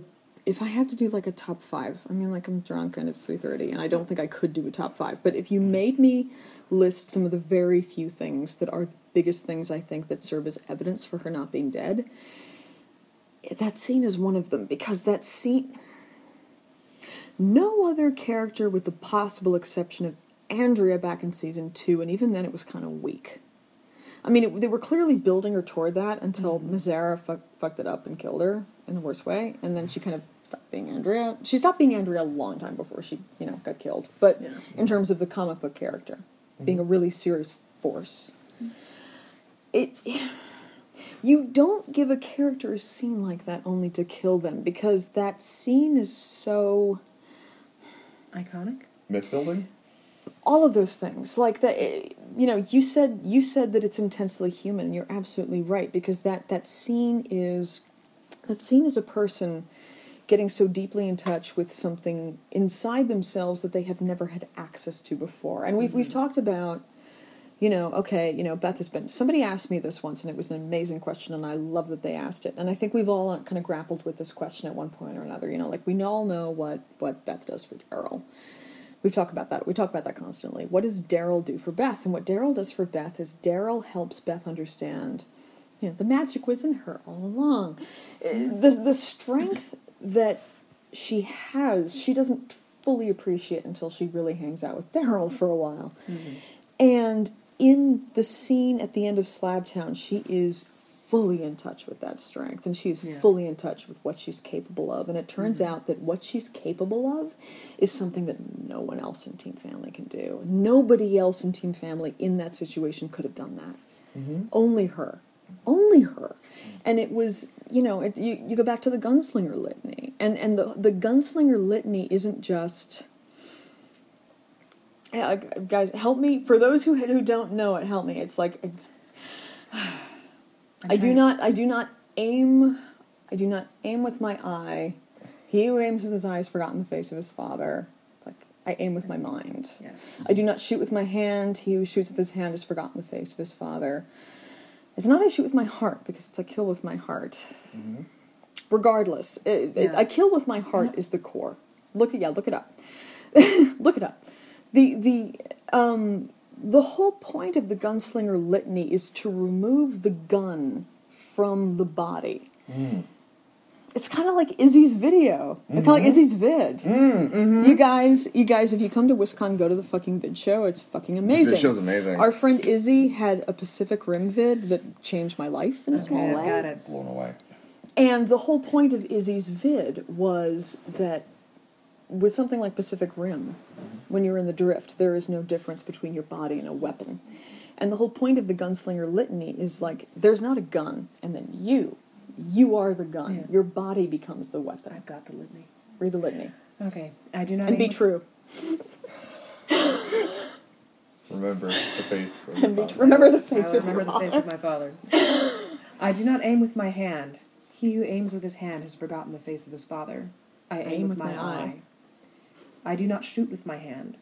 He who shoots with his hand has forgotten the face of his father. I shoot with my mind. I do not kill with my gun. He who kills with his gun has forgotten the face of his father. I kill with my heart. Oh my fucking god. Stephen King just dying to fuck. Yeah. Thank so. That's Yeah. that book series is so flawed, and at the same time, I know I'm never going to write anything that good. It's just mm-hmm. not going to happen, mm-hmm. and that's okay. Oh, it's so wonderful. Not everybody has to be Stephen King. No. It's so big and messy, and he writes himself into it, and it's like I, I, I heard that, and there's No, a part of me like- that goes, What? No, see, the thing is, you say that and you go, well, that's terrible. And honestly, speaking as a writer, and especially speaking as a writer who's had a story take over their life in a way that, like a lot of people say, oh, this took over my life. Eh. I'll Be Yours a song took over my life in a way that I'm still recovering from. Like literally still recovering from as though it was traumatic. This time of year is rough for me. Yeah. It's almost rough for me in the sense that it's rough when a relative dies because I'm remembering writing it and then I'm remembering losing it. And it was mm. it was really hard for me. And it's hard for me to go back remembering writing it. Mm. And so I th- Sonny, were- were you were a mess last year. Like at with Do you remember? Yes. And it was right about the time because I started writing it in March. So right around this time of that year, I was I was really deep into it. Like I was in the deepest part of it, and then I finished. You know, I finished it at the end of at the end of August. You remember? Mm-hmm. We had this long, complicated talk about it because we both had so many feelings. we did. Yeah. that having having written that, and very few writers are. You know, I'm not saying I'm so good as a writer because it has nothing to do really with talent. Very few writers are so fortunate and so privileged as to be visited by a story like that. And I'm not just saying this because I'm drunk. I'm saying this because I really feel like this Yeah. about that story. No, I- to have, have something that deep in you mm-hmm. come out of you. It isn't even something that you can be good enough to do. It happens to you if you're blessed enough for it. Yeah. And I feel like something you can't it's like WisCon. You can't describe it to somebody. You have to experience it for yourself. And and, Yeah. and if you try to describe it to somebody who hasn't experienced it, it either sounds silly or it just doesn't sound that amazing. Having experienced it myself, I understand how, especially after having almost died and having this be the story that kind of brought him back. Mm-hmm. Feeling like the story is bigger than me. I'm part of the story. The story is coming through me. But this isn't my story. I understand why he put himself into it because at that point he felt like he was just a part of something so much bigger than him. So, narratively, it wasn't perfect, but people interpreted it as ego, and it was not ego. And the, the thing is, uh, when I first heard when I first heard that he had done that, I understood that that's what a lot of people thought, and quite frankly, back then that's what I thought. It's a This total. was I kind of thought like, that too. It was understandable. Yeah. Yeah. it was a long time before I read all the years for a. Oh yeah, and I hadn't even I hadn't even need read a whole lot of things by Stephen King at that point myself anyway, and I was not a fan. I was not a fan until this last year. I think I remember. I yes, remember, well, because you were like, I was you were like, read. where, you were like, what do you mean you don't like Stephen King? And I'm like, um, Yeah. I didn't. I wasn't that judgmental. Um, you weren't quite that judgmental, but it's difficult to it, it, it's difficult to judge a person's tone over the internet. Yeah. Yeah. but given the way you write and given the way you write even when you're just writing as yourself oh yeah you came across It was mostly just that, like, I, I know how people Yeah. feel about Stephen King, and I feel like he's underappreciated as a writer. yeah yes. Dismissed for his prolificness and And I wanted you to experience yeah what I've and i because I love you. well thank you and i you know i, I like you too and i've loved I- i've loved everything I've, that i have read that you've written um, and i haven't even read i haven't touched any of your professional work at this point. point And that's fine. okay My But- uh, my output is sort of I'm sort of prolific. I, I i've gathered as much I'm yes. a tad bit prolific. yeah. yeah, if okay. only that if only the prolificness translated into royalties. if only. Maybe someday. I think anyway, my, I think of myself as Anyway. persistently catching up on your But you- professional yeah. life in the same way. and it's, it's like it's fine. Yeah, and I but- never hold it against it. But but, yeah, but, you anyway, were- I I at that point I trusted you through your and your opinions about others' writing through what I'd read of your writing. Mm-hmm.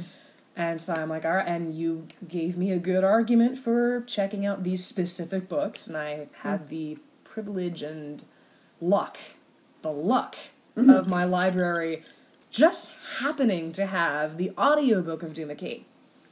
it was And- Duma Key, yeah, right? it was right, Duma Key, right. Du- and that that and like I opened up the okay, actually no, they had the they had the hard copy. They had a hard copy and I want to reread audiobook. Yeah, oh man, and that's I gotta ooh, Right? that's I I Especially when you said that your problem with him was that he was really dry.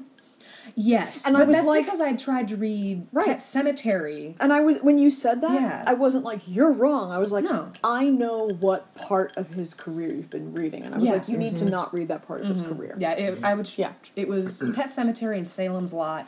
He When I was was, younger. Super drunk and super high when he was writing that stuff. Mm. That was the, that was when he was in his seriously alcoholic period. And mm, some people Okay. say he did some of his best work then. Wait, I've read Salem's Lot so many times. Like, I have a lot of feelings about that book. Well, I'm not saying it's mm-hmm. bad, but it's a, I'd it's love for it you to tell me about them sometime. Mm-hmm. But it's a different Stephen King, you know. And mm-hmm. it's some when people who say, "Well, that's better Stephen King," don't say that because he was in a bad place when he wrote No, it. I, yeah, I don't Yeah. think it's this but it's a anything. different Stephen King, Yeah. and it's not the Stephen King I fell in love with. The Stephen King I fell in love with was Gunslinger Stephen King, yeah, and, it, oh, you see what I yes, mean. It's a different. Absolutely. It's a different. It's not a different writer, but it's a writer who's in touch with a different part of himself. Yes, absolutely. I mean, like what re- what really drew me into Duma Key was the in the beginning how he's describing the creative process. I mean, yes, he's talking about drawing, but as a I mean, as a writer, as a creator, it translates, Mm-hmm. and that's what really drew me. That's what drew me in, and And you know by now what happened to him, right? yeah, oh, I've, I've Yeah, I've, yeah. I've read the whole thing. Yes. Understanding Duma Key, you need to understand what happened to him to understand Duma Key. Yeah. Mm-hmm. Yeah. You you know what happened to him, right, Chase?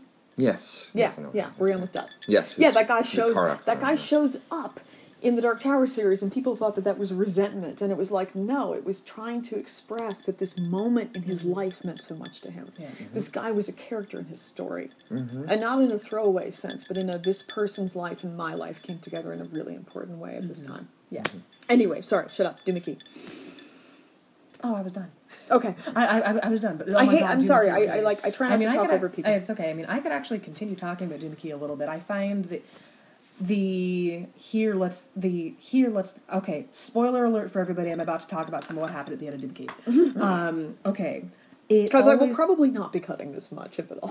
oh god um, but in at the end of the story it has always bothered me when people decide they're going to do something to imprison a mystical force especially in the way that they try to do because and they're right in the way Yeah. they have done it yes they made it incredibly difficult to get out but what the one thing that bothered me about the way they did it was they left no instructions explaining what the fuck it was or how to fix it for the next person that came across it you really ought to do that because you know there's going to be another person. there, yes, Yes, There's always fail. there's another always going to be that. person. You always leave a message that is gonna. I mean, seriously, engrave it in a s- on a s- in a silver plate on that fucking thing inside. You make a holy order whose job it is to pass it to down the generations. you even know. If you have to, if it's bad enough, If it's yeah, bad and enough, that thing is bad enough. yeah. even given that with every horror sequel we ever we've ever seen, we mm-hmm. know Oh, yeah. someone's going to disregard that warning. Mm-hmm. Oh, Someone's yeah. going to kill that order. It's going to get out anyway. At least make a mm-hmm. good faith effort, please. Yes. Yeah. Yeah, and that. I mean, yes, that. I'm so so glad that you. I'm so so glad that you actually took a chance on it. Yeah, me too. Because Doom Duma Key was really important to me. Mhm. and it's it's to drag this back to the walking dead i mean that's like one of the reasons why i really want to finish demon moon is that that image of beth which again i wrote that i wrote that before coda that was my Mm. image of beth prior to coda. Yeah. um her as gunslinger. I just i feel like that's that's so assuming she survives and we see her again that sense of jo- the joining of person and weapon is going to be so significant. And i have a lot of feelings about that and i feel like they're feelings that the fandom as a whole as a whole individual people within it have grappled with it in a way that i think is appropriate and useful but as a whole i feel like the fandom hasn't really like people talk about her coming back as all sweetness and light hmm. you don't go through what she went through and have that No. happen You, it won't. No, be no. sad. No. As you keep talking about her as the gunslinger, I keep remembering the moment in the prison where she loses the guy that she's dating. and She's like, I, I just, yes, Yeah. and I, just, don't. I don't, cry I anymore. don't cry anymore, Yeah. Daryl. Yeah. Right? Oh god, that Right? scene, and, And not I- just because of the hug, but because of what that says about her. Mm-hmm. And I just keep thinking of that of that as like a necessary ingredient of her being a gunslinger. Like, Yeah. uh, just being able to go, yes, this is, accept, step on, Yeah. be where you are, do what you need Yeah. to do. Yeah, yeah. This is the situation. This is what you need to do. Mm-hmm. I mean, one of the things about and Eddie Dean in the Gunslinger, Eddie in the Dark Tower books talks about this over and over and over again in a way that's really poignant. I kind of feel like it's one of those one of those situations where, where King is kind of speaking through his characters because you know a character like Roland, you start really feeling about this like this is somebody separate from you. Like, you know, you love this person, you know this person is intensely romantic in this in the kind of the classic sense of romance. Sweeping Yeah. emotions, passions, honor, dishonor. You know, this person is also cold in such a horrible, horrible way. Mm-hmm. And and it's just yeah, it's I, I, I feel like if we see Beth again, it's she's not going to be all sweetness and light. I mean, there some of that might survive, but you know how Jesus there, there's there's a scene I forget what the episode the, the name of the episode is, but there's this the scene where they go to the Savior outpost. Savior, so drunk. They go. I'm actually not that drunk, but I'm drunk enough that talking is difficult. They go to the Savior outpost, and there's that scene where Jesus kills a bunch of dudes, mm-hmm. ninja style. Yeah. Because it's Jesus. Mm-hmm. And then he just looks at them and says, Welcome to the next world. Yeah. And it's mm. Jesus who says that. And Jesus mm-hmm. is Oh, I- Jesus of the cinnamon rolls is one of the purest. Yeah. and yeah. I, I found that that moment right there. You know why that scene's important. Symbolic. Oh, you know yeah. Mm-hmm. why that scene's important and that line's important. It's Oh, it's it's Jesus is Jesus is an important character and I feel like a lot of people don't understand why because he's so good and he's so sweet not in a Mm-hmm. not in a cheesy sense in a like in a really deeply human sense he understands what goodness is and he understands what evil is and it, by the way it's one of the reasons why i think it's so meaningful that he has the capacity to be horrified by what daryl does like he that he can Mm-hmm. Yeah. be horrified anymore because he knows what it Uh, means as a, I, I've, I've actually just kind of hit upon what I love about um, Jesus, actually, because I mean, as, as an archetype kind of figure, Mm-hmm. I like the assassins. It, it, it, it, it- it is my Achilles heel. I love the assassins, either being one, uh, metaphorically speaking, or oh god, sorry, that's my game my game type. Anyway, yeah, but no, he, um, he is another uh, subset of my favorite. There, I, he's kind of a paladin assassin. yeah Yes. which is a really interesting mix Yes, of character types is. isn't it you It don't normally see those two together No, you don't, but it's one of my favorites. You see, Ah, it, you so see cool. it. You see it in Thank you. Assassin's Creed. That's that's what you do. do. That's the thing where you see it. Do you though? Mm-hmm. Yeah. I'll Like, stick wh- with that because they're, wh- they're which is which Assassin's Creed though? I mean, I would. s- God, I've okay. only I've only played the first one, and I I've only played the get- first one Oh, too. the first one. I I, would go back and play it over and over, mostly because I love the setting. It's so beautiful. It is. I could say a lot, and I think the first one is about him learning to be uh, how important the creed is to being an assassin and not just killing people, but Mm-hmm. Yeah. like the the, the the intense roles that they play that Yeah. that you lead to, and then Yeah. and then Ezio in the second one is like uh, quintessential um, paladin assassin. I couldn't get into him. Mm. Uh, I- It takes a while. Yeah. Yeah. Really. Yeah, it does. It does. Because at first he's a kid, and I the point is that he's a play the other kid and he's cocky and he's Italian. Yeah. Yeah. Cocky and Italian. Mm-hmm. Both of those things. Yes. Yeah. Anyway. Yeah. Anyway. That, that that's a digression. But yeah, I get you on paladin assassins. Is what I'm trying to say. Yeah. I like the contrast. Yeah. Yeah. Mm-hmm. And the way that you can blend them. Yeah. Uh, but yeah, and that is that's- very much Jesus. Yes, it is. Yeah, I like that very much. and I, I think I think that you would again it's so I hate I've said I hate predicting in terms of specificity because I just think it's I think it's a mugs game. I think there's no way to win there. No.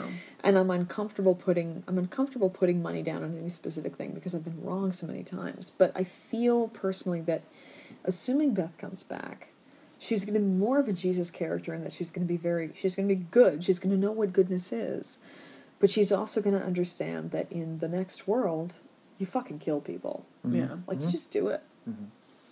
You just do it. And and and that to me is so gunslinger. Like that's I feel like I keep bringing those two worlds together because I think they're such good fits. They are. Mm-hmm. They Like, really you- are. they- I mean, they're almost seriously, if natural you- crossovers. Yeah. Mm-hmm. I mean, you could take the ca- the entire cast of The Walking Dead and stick them in the Dark Tower world, and Have that be You'd one of the The fallen level- world. Have that be one of the levels of the tower. It's a mm-hmm. world that's moved on. Mm-hmm. It has It's moved it is a world that has moved on. yeah, It's and they're just- serving the beam. you know.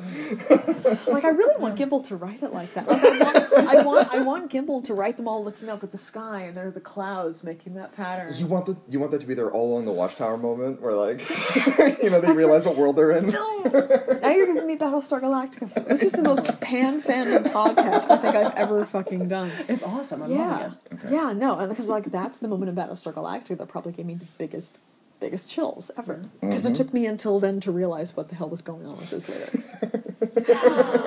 like it took me a long time. Yeah, I've actually not watched near. I've I've caught like a few episodes of the re, uh, the reboot series that they did. Yeah.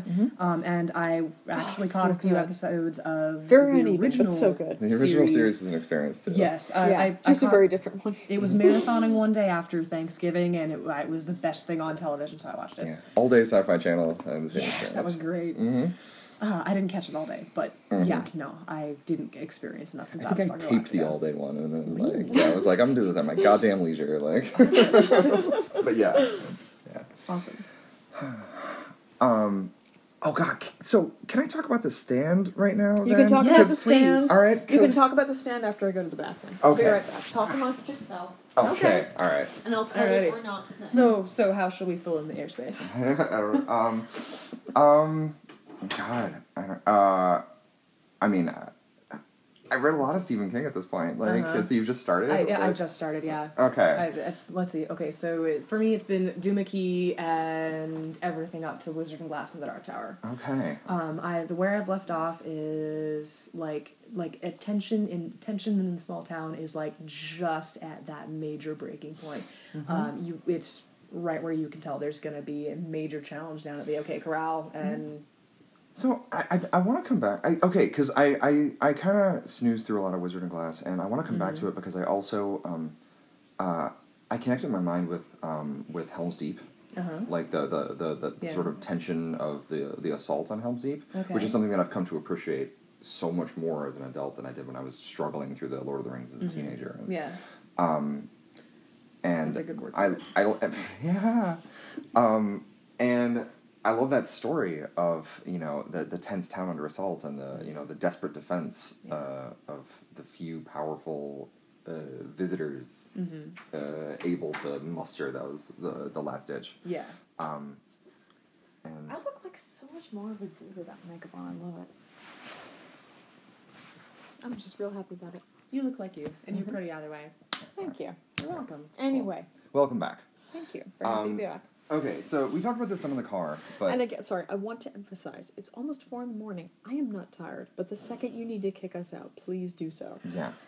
Do you know how difficult it would be? I, I am loving the hell out of this. This is- I mean, dude.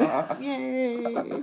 Oh my god! Like, I have I to well, drive. like- I- eventually, I'll have to drive tomorrow. like hon- honestly, kind of like kind of like I think This like is rejuvenating.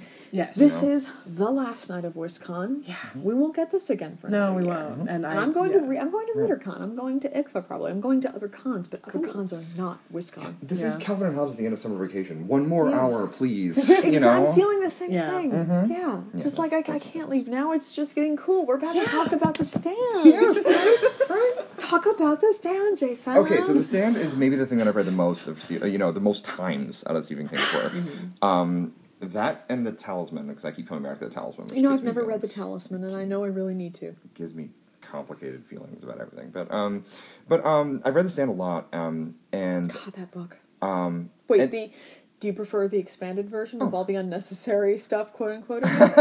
that's a, is that a rhetorical? Yes, yes, yes, because yeah, that was the first version I read. That me too. That's Yeah. what I keep coming Yeah, back to. Yeah, all the unnecessary, which is totally.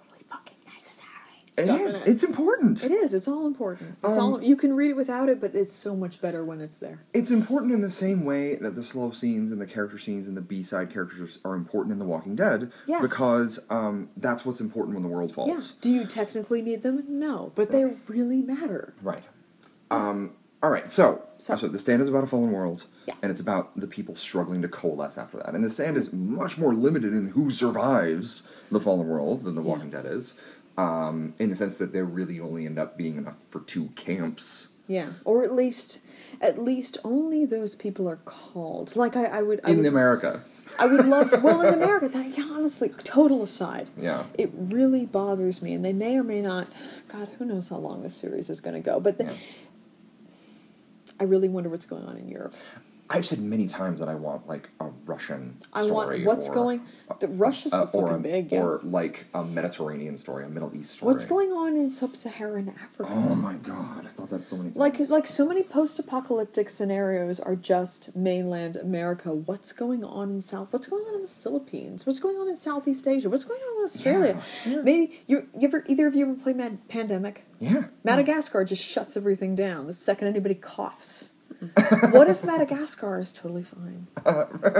Right. I kept having to reset and reset and reset that game so it started in Madagascar so I could fucking get the whole world. You start the plague in Madagascar, mm-hmm. and then you get everything. If you start anywhere else, Madagascar's like, someone's coughing, shut down the airports, and you never get Madagascar. You're talking about Plague Inc., where you spread the disease yourself. It's called pandemic, but yes. No, pandemic is the one where you're fighting the disease. No, it's the one where you have the disease. That's Plague Inc. No, that's pandemic, Jason. Okay. you are you are incorrect, Jason. And if you do Google search, you will find that I'm right.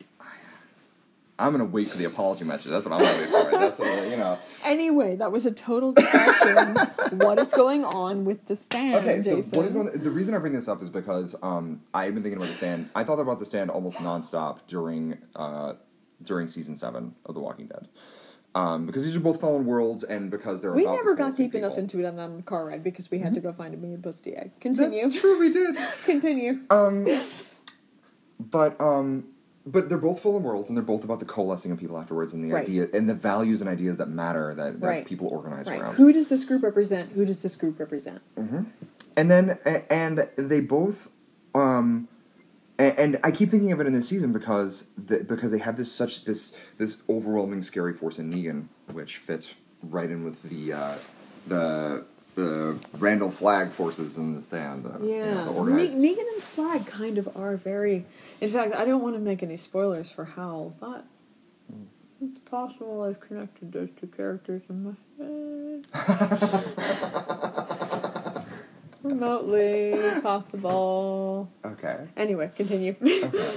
Um, but I thought of that over and over again when um, when Eugene went over to the other side, Mm-hmm. um, because one of the central features of the plot of the stand is about members of the good side that don't fit, Mm-hmm. that are afraid, that are upset and isolated and angry and let things fester inside themselves. the weak people, like Morgan says, the weak people, The weak people, yeah, not the good or the bad people, but the weak people. that find themselves free over with the other side, with the Yeah. dark side, with Yeah. the the side that makes the weak people feel safe in a hierarchy, Mm-hmm. uh, and valuable, right? Right? And the valuable is important. The sense Yeah. of being valued, of having a place, right? having were a job to do. they were eye rolling, and bo- both in the stand and this, uh, uh, that character was eye rolled for like you know, like oh, you're funny, but yeah. You're, Yeah. you're on the edges. Yeah. And then they come over to the other side and they're valuable, they're crazy, they're inventive, they're Yeah, you I can't believe I didn't connect Eugene to that kind of storyline because it's a total fit. Mm-hmm. There's almost a Eugene type character in the stand. Mm-hmm. You haven't read the stand, I haven't read it, but I've seen the movie, except that was ages ago. It was over Mm-hmm. 10 years ago. the movie with Gary Sinise. Uh, I've, I've only been aware of one movie. I, mm-hmm. yeah, yeah, it was one of the Sinise. I have a lot of feelings about that, but mostly because I really like Gary Sinise. It's a decent adaptation, but yeah, mm-hmm. yeah, there there is there is a very Eugene type character in the stand, except mm-hmm. Eugene in the Eugene in the well, really in the show, not so much in the comics, is is a much. I mean, I think. Let me know if whether or not you agree, but I think he's a much better person. Than in the books, or what do you mean? I, I think I think Eugene on the show yeah, is a much better person Much better than person. you know. I honestly can't remember his name, but you know what character I'm talking I about do. in the books. No, Eugene is trying. He Eugene, recognizes. Eugene is really trying. hmm Yeah. He's not festering with hatred at other people in his No, group. no. you When he know? gives in and says, "I am Negan," it's because he's trying to protect the wives. Yeah. hmm So, definitely. and he's conflicted, and that's Yeah. not the same thing as the other guy. Mm. Yeah. But anyway, you were saying. I'm sorry. So I'm saying, you know, you know, uh, and uh, you know, there's still this question of what's going to happen with Eugene, you know, how loyal he is to, Yeah. you know, to rightness and whether he wants to do this stuff. But, um, but, um, from what I know of the stand, these stories of traitors are really important in the stripped down world. Yeah. uh, the stories of you know somebody who finds themselves with the evil and, and brings the secrets and invents.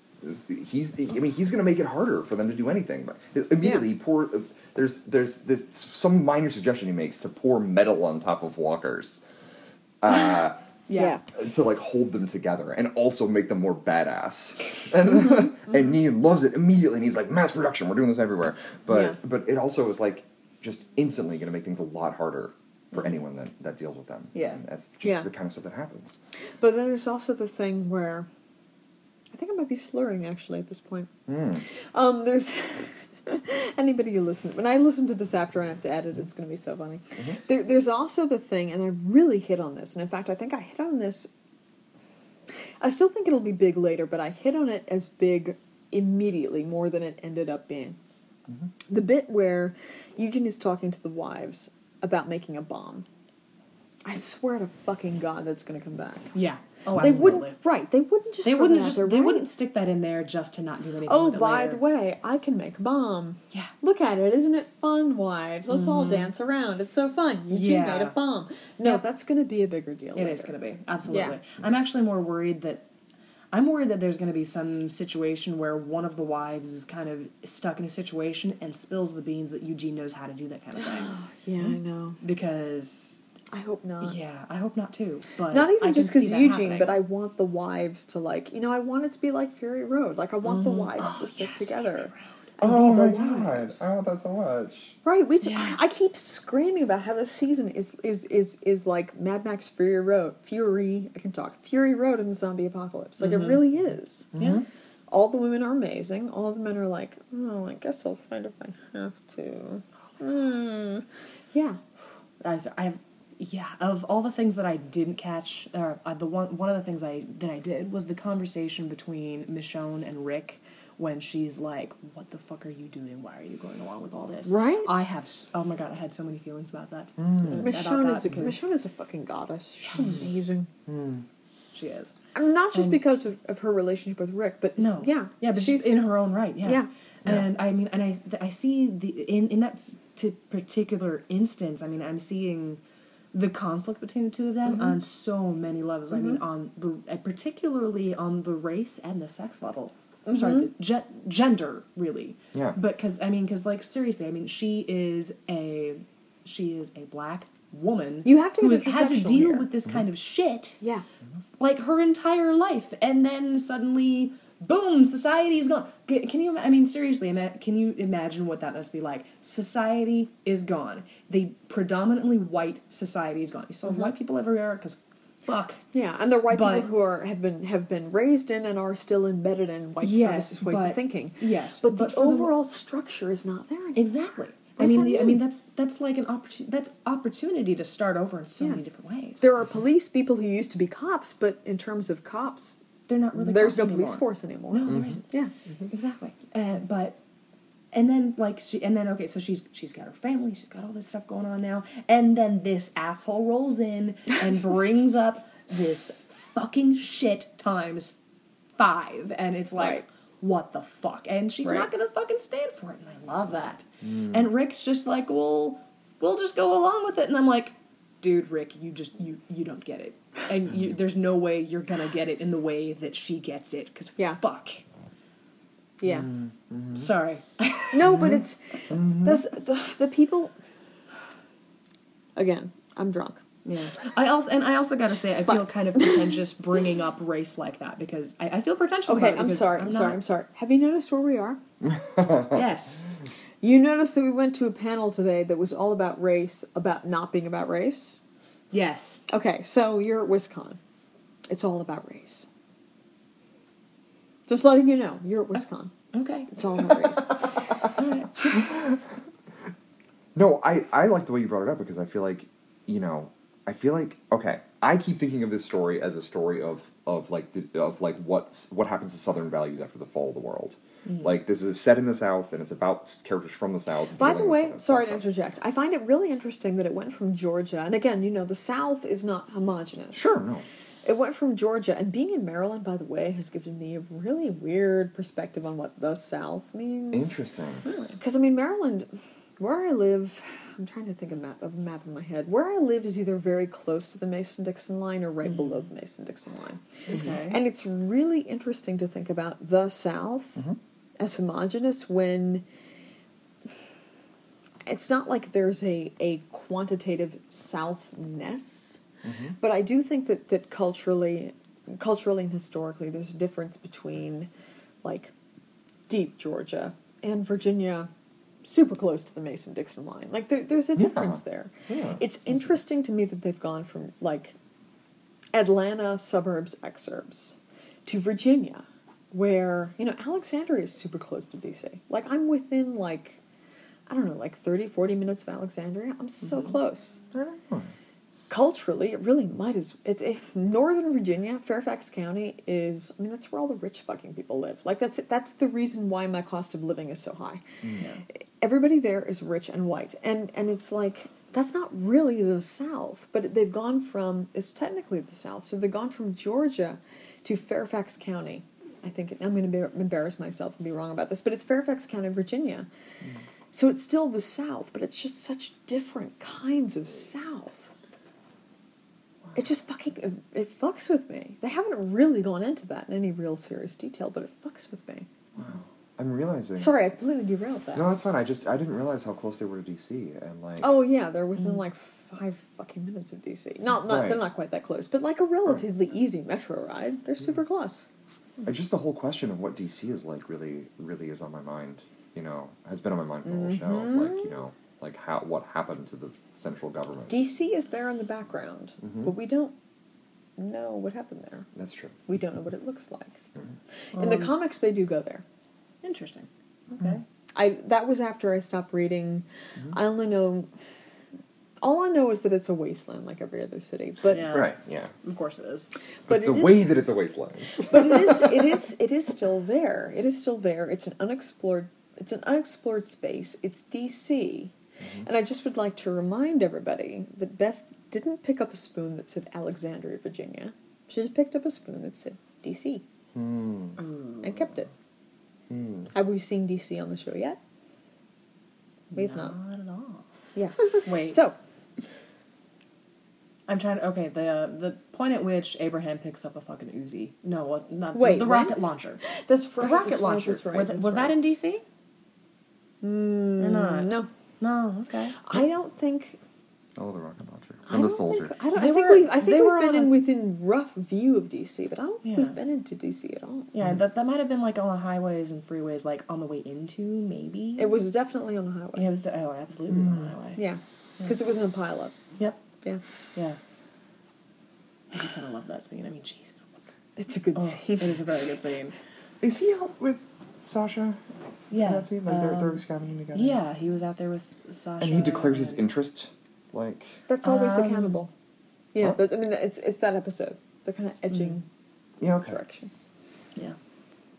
I keep thinking about what I keep thinking about their relationship because, like, a, uh, didn't see it coming, and b, I'm trying to figure out what it's saying. Like, You know what? I'm still not sure. You know what? Yeah. Actually, I think uh, I, I have a theory. Um, I remember. I'm Yeah, remembering. Uh, remembering back, like it, it, way back earlier in uh, season, early in season six, when they're all on the road. Do you mind if I steal some of your water? Go for it. I feel like I should. I'll be sorry later. Yeah, go. Yeah, go ahead. Great. Yeah. Um, I promise I have plenty to see okay. they're all on the road. This is um, post Anyway, so uh, yeah. This is this is post post Grady where they're all on the road. yeah. um, and everybody's just fucking falling apart. Mhm. Uh, but the point, like, they're at that point where, like, Abraham, um, I, I think it's like Abraham's drinking, and he offers her, he offers her some liquor there, mhm. and th- I think this was after she kind of had her, I'm gonna go fight the walkers. After they're like, no, we're exhausted, we're doing this strategy thing, don't fuck this up. This is Sasha. Yeah. Okay. You, you remember? You remember that when like when Sasha like gets into it and nearly gets gets herself killed again I need, at, at the I bridge. to rewatch. Uh, the when they were when they were at the bridge, they'd been follow. They basically garnered a herd following them, and they were all exhausted. They couldn't really fight them. Mm-hmm. So the plan was to just get all the walkers onto the bridge and shove them off. okay. Um, and and Sasha decided, okay, I'm going to take my knife I'm going to go fight them while I'm exhausted and don't have the support, and am- force them to break, basically force them to break ranks and get. And I'm vaguely remembering this. Yeah, it I- to be honest, I've only seen that episode bo- beginning to finish once. Mm-hmm. and I think I've only watched it in bits since then. So I really need to sit down and watch it from start to finish. Okay, I think that was when we saw the the beginning of the Abraham and Sasha thing. That's I think when that's when Oh, yeah, we that's first the start. her. That's at, the start. At at the same time, uh, I don't remember who it was that spoke up talking about how drinking alcohol wasn't going to help. Well, somebody spoke up and said, "That's what not are you help." talking about? they said. Yeah, uh, but no, they spoke up, and I, if I recall correctly, I believe it was Sasha that spoke up and said it Yeah. doesn't matter anyway. Yeah. and Mm-hmm. which really on like some kind of fucked up level it's like yeah she, it's like it looking at that it's like abraham's recognizing okay here's this chick that's got a lot of anger issues and she likes to fight with these things and i connect to that Yeah. and then she did and then she if i'm recalling correctly and this is 50-50 frankly she didn't try to essentially she didn't try to control him Yeah. um, through suggestion when he starts drinking, Mm-hmm. which also kind of speaks to a certain amount of enabling. But yeah, Yeah. You could do a whole other essay on this show and various kinds of yeah, sorry. See? Various kinds of substance abuse because Yeah. alcohol is used in so many different situations in so many mm-hmm. different ways. I mean, it's in, in terms of in terms of coping, in terms of community building, in mm-hmm. terms of two people connecting in moments of really serious stress and isolation. Mm-hmm. I mean, because you know, there's there's there's the example you're describing. There's still.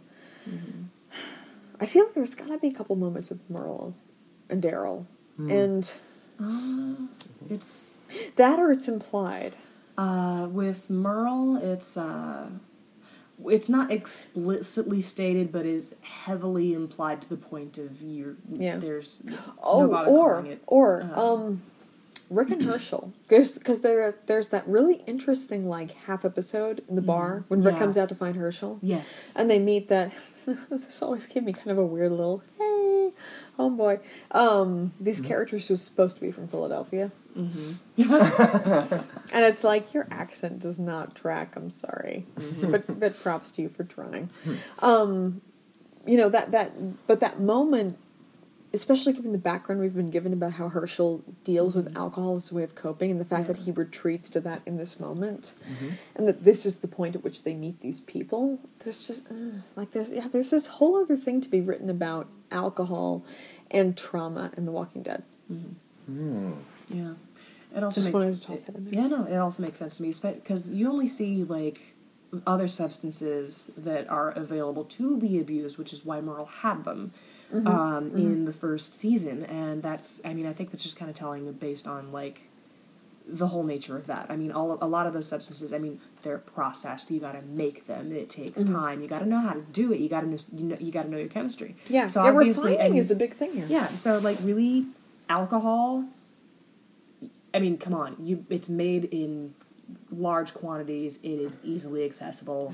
it's not illegal, so it's easier to find. yeah. And it's just it's it's like the go-to thing because that's what's available. And it's easier to make. You As far as I'm aware, I don't actually know that any of that from like, you sound like experience. you're having thoughts. Uh, two other characters that drink uh, in the show are um, uh, what's his name, Spencer, uh, Hmm. in Alexandria, the one that steals stuff from the pantry, and Oh man, fuck Spencer Spencer. drinking? I I think, think it was he. He, at he, he was. Yeah, he walked around with a bottle. Like, Well, he at, Oh, at the very no, he- least he- he got hid drunk stuff from the saviors. At the very Yeah. least, he hid stuff.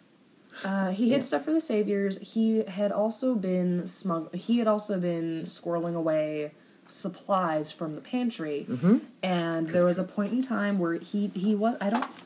I don't recall him being a heavy drinker. However, there was an episode where he decided, "I'm gonna just get the fuck drunk." mm-hmm. Um, and I don't remember what triggered that. I think it was his. Oh yeah, his dad. His dad died. I think. Mhm. Is that it? Am I thinking that Spencer's the? Was was Spencer one of Don's kids? Spencer, well, Was Spencer, Don- no, Spencer was. Somebody's got to correct me if I'm wrong, but I think Spencer was Deanna's son. Yeah, Deanna's. Yeah, Yeah, Spencer Deanna. was Deanna. Deanna's That- son. that's who I Yeah. I couldn't remember her name. know I was like, I was like the congresswoman. Yeah. Uh, yeah. Yeah, he was- he he was her old eldest son. Yeah. and so Yeah. when yeah he he decided to get start drinking. By after the that way, whole thing. I really wanted to like Spencer. The show denied me the ability to like Spencer. Yeah. And I'm Yeah. super pissed Yeah. about that. Don't blame you. I wanted to too. Yeah. Like I really wanted to. Like Mm-hmm. up, up until the moment he really betrayed himself as a slime ball, Mm. I was like, I like Spencer. Was that in season seven? yeah. Spoiling. Yes. What happened? Yes. Well, God, it's kind of complicated. Yeah, it's I- it's it's he became sort of you know it's it's really Can you pass the water? Thank you. Sure. Yeah, I'm trying not to get into the position where I'm really sick later on, because especially because I have the 10 a.m. panel I have to be Uh, coherent for, Yeah, please don't get yourself. and then I have to do the sign out, and then I have to leave. Um, Spencer is. It's one of the reasons why it's so interesting, especially as somebody who's lived in the DC metro area for about 10 years. It's one of the reasons why it is so interesting that this all be set near DC. Mm-hmm. Even if DC and it don't directly, you know, connect in any way yet, is how people understand, relate themselves to, identify themselves with various kinds of, in the absence of states, let's call it state power. So, okay, let's kind of let's kind of take Spencer and Negan, put them aside for a minute, and think about Trump and people around Trump in the Trump mm-hmm. era. Okay. So, a, a question that's been very interesting, um, that I think a lot of people have had to wrestle with, is the question of. Should I be quiet for a minute, or you're No, you're just good. Uh, adjusting? I'm, I'm gonna adjust the light a bit. I'm gonna shut the, this lamp off and get this thing on. I got you. I see what you're doing. oh, it's a good Um, idea. So. And I should drink more water. to. I mean, We could, I mean, we could do that one too if it doesn't, because I know that one works. yeah, this one it, it's wanting to work. It's just being butt. Uh, this one gets glary Yeah. if we point it. It, it, yeah, point it upwards once it's on. The iPad itself also gener- also generates light. Well, let's try this. There we go. That's fine. I like this. Yeah, that's good. This It's almost like a campfire. Yay! Okay, so I I think, and this is the kind of thing, honestly, I do not credit Kirkman for coming up with. Mm-hmm. But and also, it's one of the reasons why I wish I could I wish I could pin Gimple down and talk to him about his writing and and politics and how he feels about it personally. God, when I listen to this later, it's going to become so clear how drunk I am. I'm sorry, everybody. I'm not cutting this because I love you and I want to be honest with you about who I am as a person. Um, it's real vulnerability. the explorations of political power, mm-hmm. not directly connected to DC, but kind of in the shadow of DC, if you know what I'm saying, mm-hmm. especially in the shadow of this administration, which again, Gimple did not plan. Mm-hmm. How fucked up is that? Um, one of the questions that I've been it's not just on the political podcasts I listen to, but I've been seeing a lot of people ask this question. You know, you have you have an administration like the Trump administration. You are a civil servant. You have a strong sense of civil service. You have a sense of mission regarding government. You think government should do, regarding whether or not you think you know government should be a big government or a small government with it, like a, a large, look a high, uh, an uppercase B or a lowercase c, lowercase s, is where I could spell. Regardless of what role government should play in these things, you think that your role as a part of this government is really important and you are facing an administration like Trump's, which is really being. I mean, you saw the budget he put in place. Mm-hmm. Probably, you at least Which- you at least heard one? about it. Right, which one? I mean, um, the the most recent one is basically basically guts everything except for the military, oh. mm-hmm. like everything, mm-hmm. like it guts fucking everything. It's not going to pass. So, I pray to the gods it does not. well, I mean, Yeah. and and uh, apparently this Many is, Republicans have said it won't. No, but I mean, this is this apparently is is normal. This is normal regardless of who's in office. The, you know, the pre- the executive presents a budget, and then the legislative branch goes, and then they pass their own thing, and it mm-hmm. doesn't matter. Mm-hmm. But but with the budget in terms of sim- in terms of symbolism and not practicality, the budget is like a statement of priority. The budget is here's what we stand for, here's what we value as an administration. And apparently, what the Trump administration values is tax cuts for the wealthy and fucking nothing else. Mm-hmm. So Yeah. everything else gets cut. oh god, it's like Trump's whole thing with becoming president was another giant way to make himself as much money as he possibly It's could. It's almost like that, isn't it? yeah, mm. Isn't that strange? yeah. Well, I don't think it's strange at all. Well, yeah, I know. I'm Yeah. being super super sarcastic. it's Banana Republic as super fuck, drunk but and yeah. I, I, I do actually appreciate a dry sense of humor. I just it, it's no, this is a Yeah. heavily inebriated sense of humor. Seriously. Okay.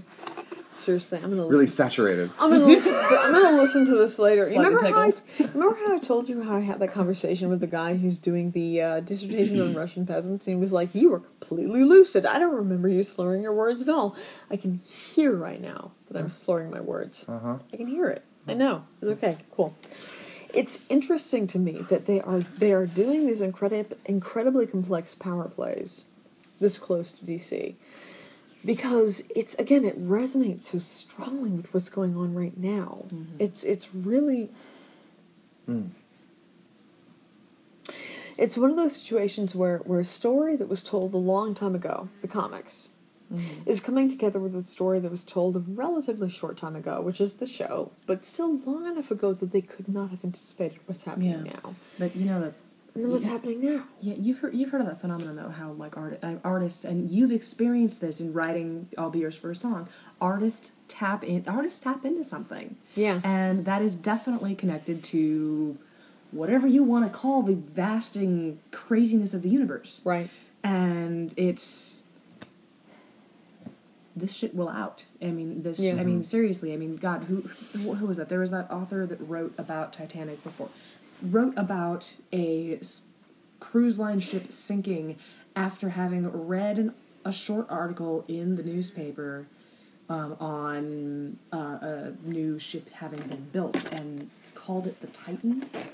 Um, and I mean, a- a- according to what I remember, this story had actually been true. But it turns out um, the article that the uh, the article the writer had read and used for inspiration for their novel about this sinking ship um, had been the um, an article about uh, Titanic having started to been built in Liverpool. Yeah. Yeah. Yeah. It's creepy. It, It's really creepy. it, it, that particular instance is creepy. I don't think other ins- I mean, like, seriously, you writing "I'll Be Your Super Song." I don't think that that was creepy. No, Um, no, but, but but, it was it was more about me than it was the rest of the mm-hmm. world. Like, But mm-hmm. you've said on a few occasions that it's like it wrote itself, right? Mm-hmm. Yeah. but I mean, but but I mean, something like Negan, and and and the other thing, I mean, neither of you have really read the comics, right? No. Should That's true. I haven't touched Yeah. Okay, well, I stopped not too long after Glenn died, and and again, it wasn't because I feel like I need to emphasize this, not because I'm proving chops to either of you, but because people will be like, "Oh, well, Glenn was just too much for you. You left because you just couldn't." I mean, I mean, Negan, you could have left because you just couldn't Yeah, take no, Negan. I, I've, I've read what you write. That's I not left, you left because Negan was boring. Mm. But but from what I saw, Mm-hmm. you're gonna have to remind me of where I was. You mean what you were talking about? I'm so drunk. Remind me where I was. Um, Wait, I, I actually had trouble with this. You're you were um, you were trying to, you were trying to connect Negan and Trump, and um, Yeah.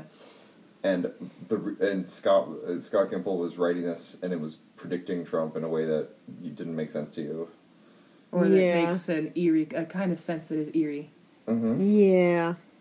Um, but that doesn't help. See, then I just feel like I'm repeating myself. Mm-hmm. I think we've gone over this. Like we touched upon this early. In I this think we did. conversation. Mm-hmm. We didn't talk about it, though. We touched on it. We touched and on then it, we yeah. and then we moved back on. Yeah. Yeah. This is what happens when it gets to be 4:14 in the morning, Oh my god. Mm. right? Is it seriously four fourteen? It is 4:14 um, in the yes, morning. it is. It, it is. In Yeah. fact, four fourteen Yeah. in the morning. Yeah. You were saying it, Okay. it- this story happens so close to DC. Yeah, yeah, Yes. yeah, yeah. It's it's basically basically that you are exploring these and it's so interesting to me that these are power dynamics set at the end of the world. But mm-hmm. these are power dynamics that we're watching unfold right now. Mm-hmm. Like it did not take the end of the world to reveal them. Mm-hmm. Yeah. You know, because the alternative meaning of apocalypse is revelation. It is it is the revealing of things hitherto unseen. Uh, when I when I teach sociology 101, this is one of the things that kind of and it's not even you know it's not even sociology. It's just basic. How you understand how something functions is you look at what happens when it breaks down. Like if mm-hmm. something falls apart, it's kind of like an autopsy. If something stops functioning, you open it up and you look at how all the component pieces fit together, and you figure out how you figure out how it stopped functioning. Mm-hmm. And watching something like The Walking Dead happen in such close proximity to DC as it exists right now, mm-hmm. I cannot imagine having written that. Like I, I don't. I don't know what I would be thinking right now. It would fuck me up so bad. Right. Like you feel like this is the kind of thing that gets revealed after the falling apart of all norms and power structures. Yeah. Except that you're seeing it here. Well, and I would also I would feel like I was kind of an accidental prophet. Like Mm, Yeah. mhm. It's not comfortable. That is not a comfortable place to be. It, it's it's not comfortable. Um, how different is Negan from the comics? He's really the same. Okay, because I mean, He's the because same. that means the story was always going to get here. Okay, so there is this sort of, I mean, in general, like zooming way out, there was that thing where people were complaining about zombie stories being everywhere. Like, Yeah. you know, there was the there was the time of the zombies. Oh, Clarkesworld, the uh, the market I send stuff to a lot, they flat out say no zombies. like if they if there is a hint of a zombie, rejection out of hand. Doesn't matter who you are. They won't take any more zombie stories. Right. But like, you know, uh, but like analytically speaking, when when a time like that comes around, it's in response to things. And like and like you can figure out some of what those those things are that they're responding to by looking at what zombie stories connect you with, which is people that are okay to shoot because they're other and they don't you can't they don't they don't have humanity and um and also things falling apart and a desire to get back to survival roots um, Yeah. you know uh, in, a, in a more in a simpler world um, and i'm not saying that walking dead is that but like you know um, but there is a sort of like the world shrinks and skills change to focus on uh, in a violent survival setting Yeah. um, and so the fact that the show came around when it did and is developing in the time that it is, um, I feel like has some synchronicity with the things that led to the rise of Trump. Is what I'm trying to say. Yeah. Yeah. Um, Yeah. and that's a big fucking thing, but like, no, no, but I think I think you're right. I think you're right, and it's super troubling. It's super troubling because so like with Walking Dead, I feel like there's two fandoms. There's there's and we've talked about this before. There's there's like the fandom that watches it for the surface reasons, like the blood Yeah. And Rick and all the toxic masculinity reasons. Mm-hmm. I found I sound so fucking drunk. The toxic masculinity reasons. you I'm don't really- sound as bad as you think you do. I'm really trying. I'm also tired. And then there's and then there's the fandom that watches it for the reasons that we do, for the mm-hmm. interesting character study. Yeah. For the really deep interrogation of things like gender roles and, and mm-hmm. racial construction in this in the zombie apocalypse. Yeah. And there's us and then there's them. And I think everybody notices the them, and nobody notices the us. mm, hmm It's, it kind of gets back to what we were talking about at the panel about, you know, they're the groups of fans that are kind of the flagship. Everybody looks at them and they think, okay, that's that fandom. yeah, And then there's this other thing that's really legitimate, and in fact may have more of a corner on what this particular showrunner is trying to say or do. But they don't get to be the flagship. So, not that we should all care what anybody thinks, but like, what do you do with that? So I, I've been thinking of this, um, that dichotomy as a um, as a difference in maturity for a reading of the text. Like that is to say, like you you approach it differently from different places of maturity, and you it, so like uh, uh, and. Uh, when you get more mature and you grow more compl- more complicated, and you, you can see more in the show that's happening beyond the surface. Um, and I don't want to just say put it as a hierarchy like that, but I feel like that was something we talked about a lot in the panel uh, which is that people are entering fandom from different levels of maturity Yeah. and approaching their ships and how how they reacted to alternative ships with differing levels of maturity, different levels of security in their position, uh, differing levels of um, uh, uh, engagement with the creators. Um, that, that and in many ways that panel was about maturity uh, and the, the maturity of the various participants in fandom.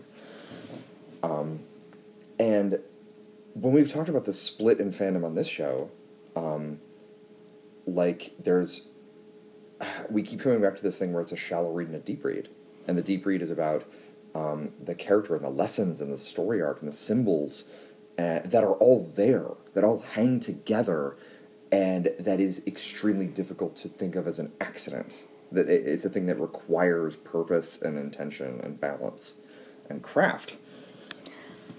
I'm so whenever we need to cut. Hi everybody, we're back. Hello. Anyway, as we were saying, Oh, just WisCon. I, WisCon. Oh my god, yes. Oh, it is. yes. By the way, now it is. It is almost five in the It is morning. almost five Yes, in the morning. Yes, and I, the I've sun is rising. track of time. It is rising. It's kind of nice. This happened. pretty This happened at the last couple of reader cons. Reader cons I was at. So this is not I'm not not- abnormal. I, I'm mm-hmm. not surprised mm-hmm. at all. It happens. It does. It's kind of wonderful, actually. Oh my god. Mm-hmm.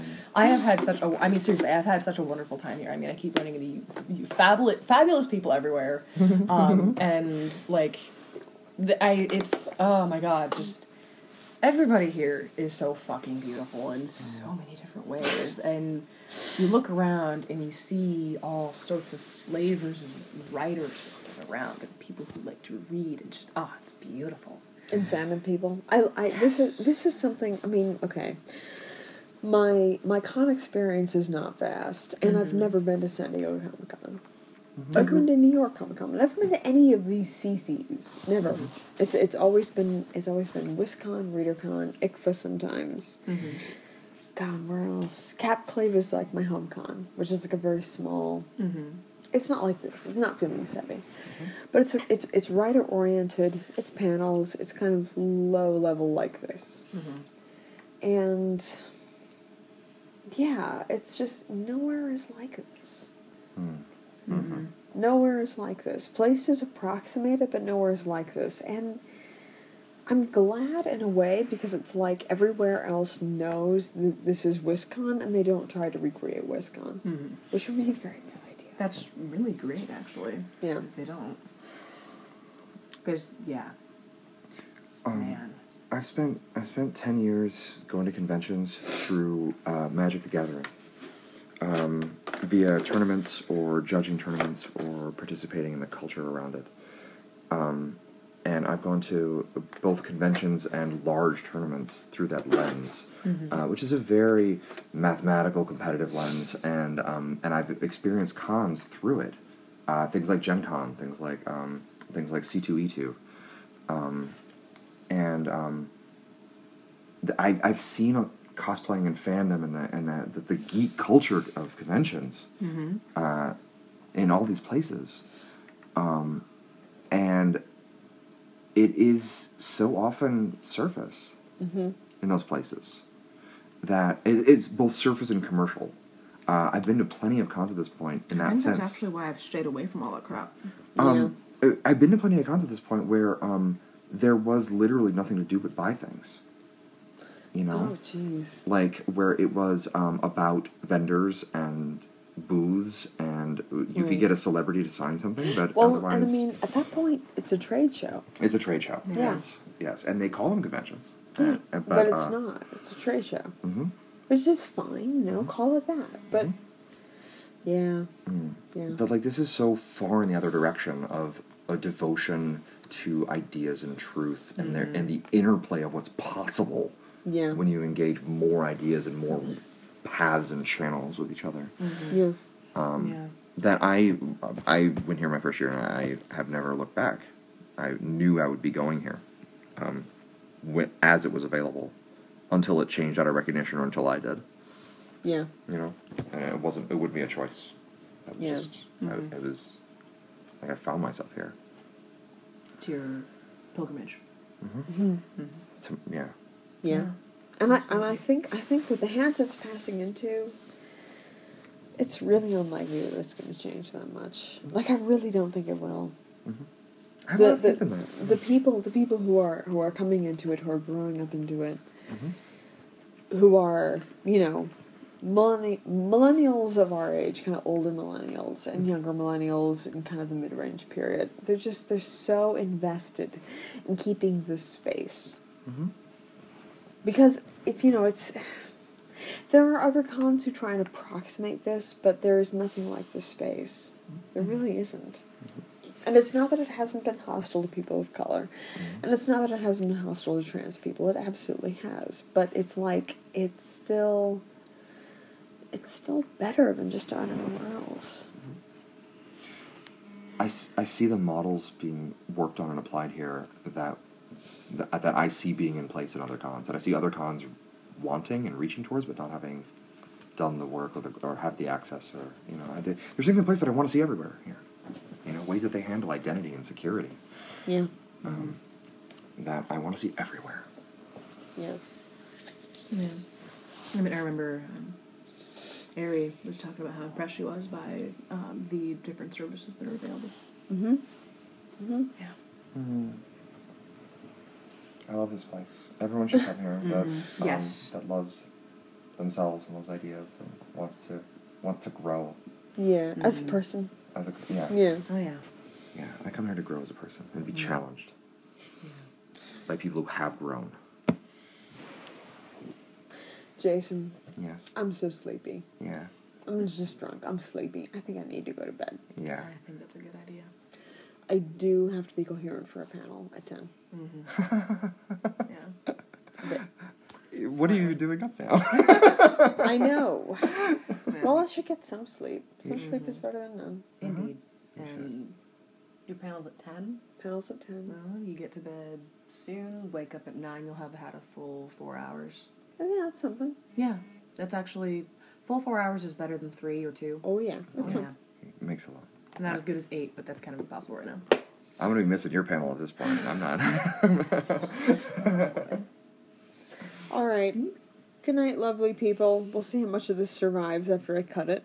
But, Oh. yep. Say good night, everybody. Good night. Good night. Good night from Wisconsin. Yes. And we're back. I hope you enjoyed that. I did. I think I did. I I, uh, I think I, I said in the first episode of the Wisconsin Extravaganza that uh, I actually do not remember like the last quarter of that conversation, of that recording. I, I went back and, and I was like, okay, the point at which I remember this cuts off about half an hour before this is done. So.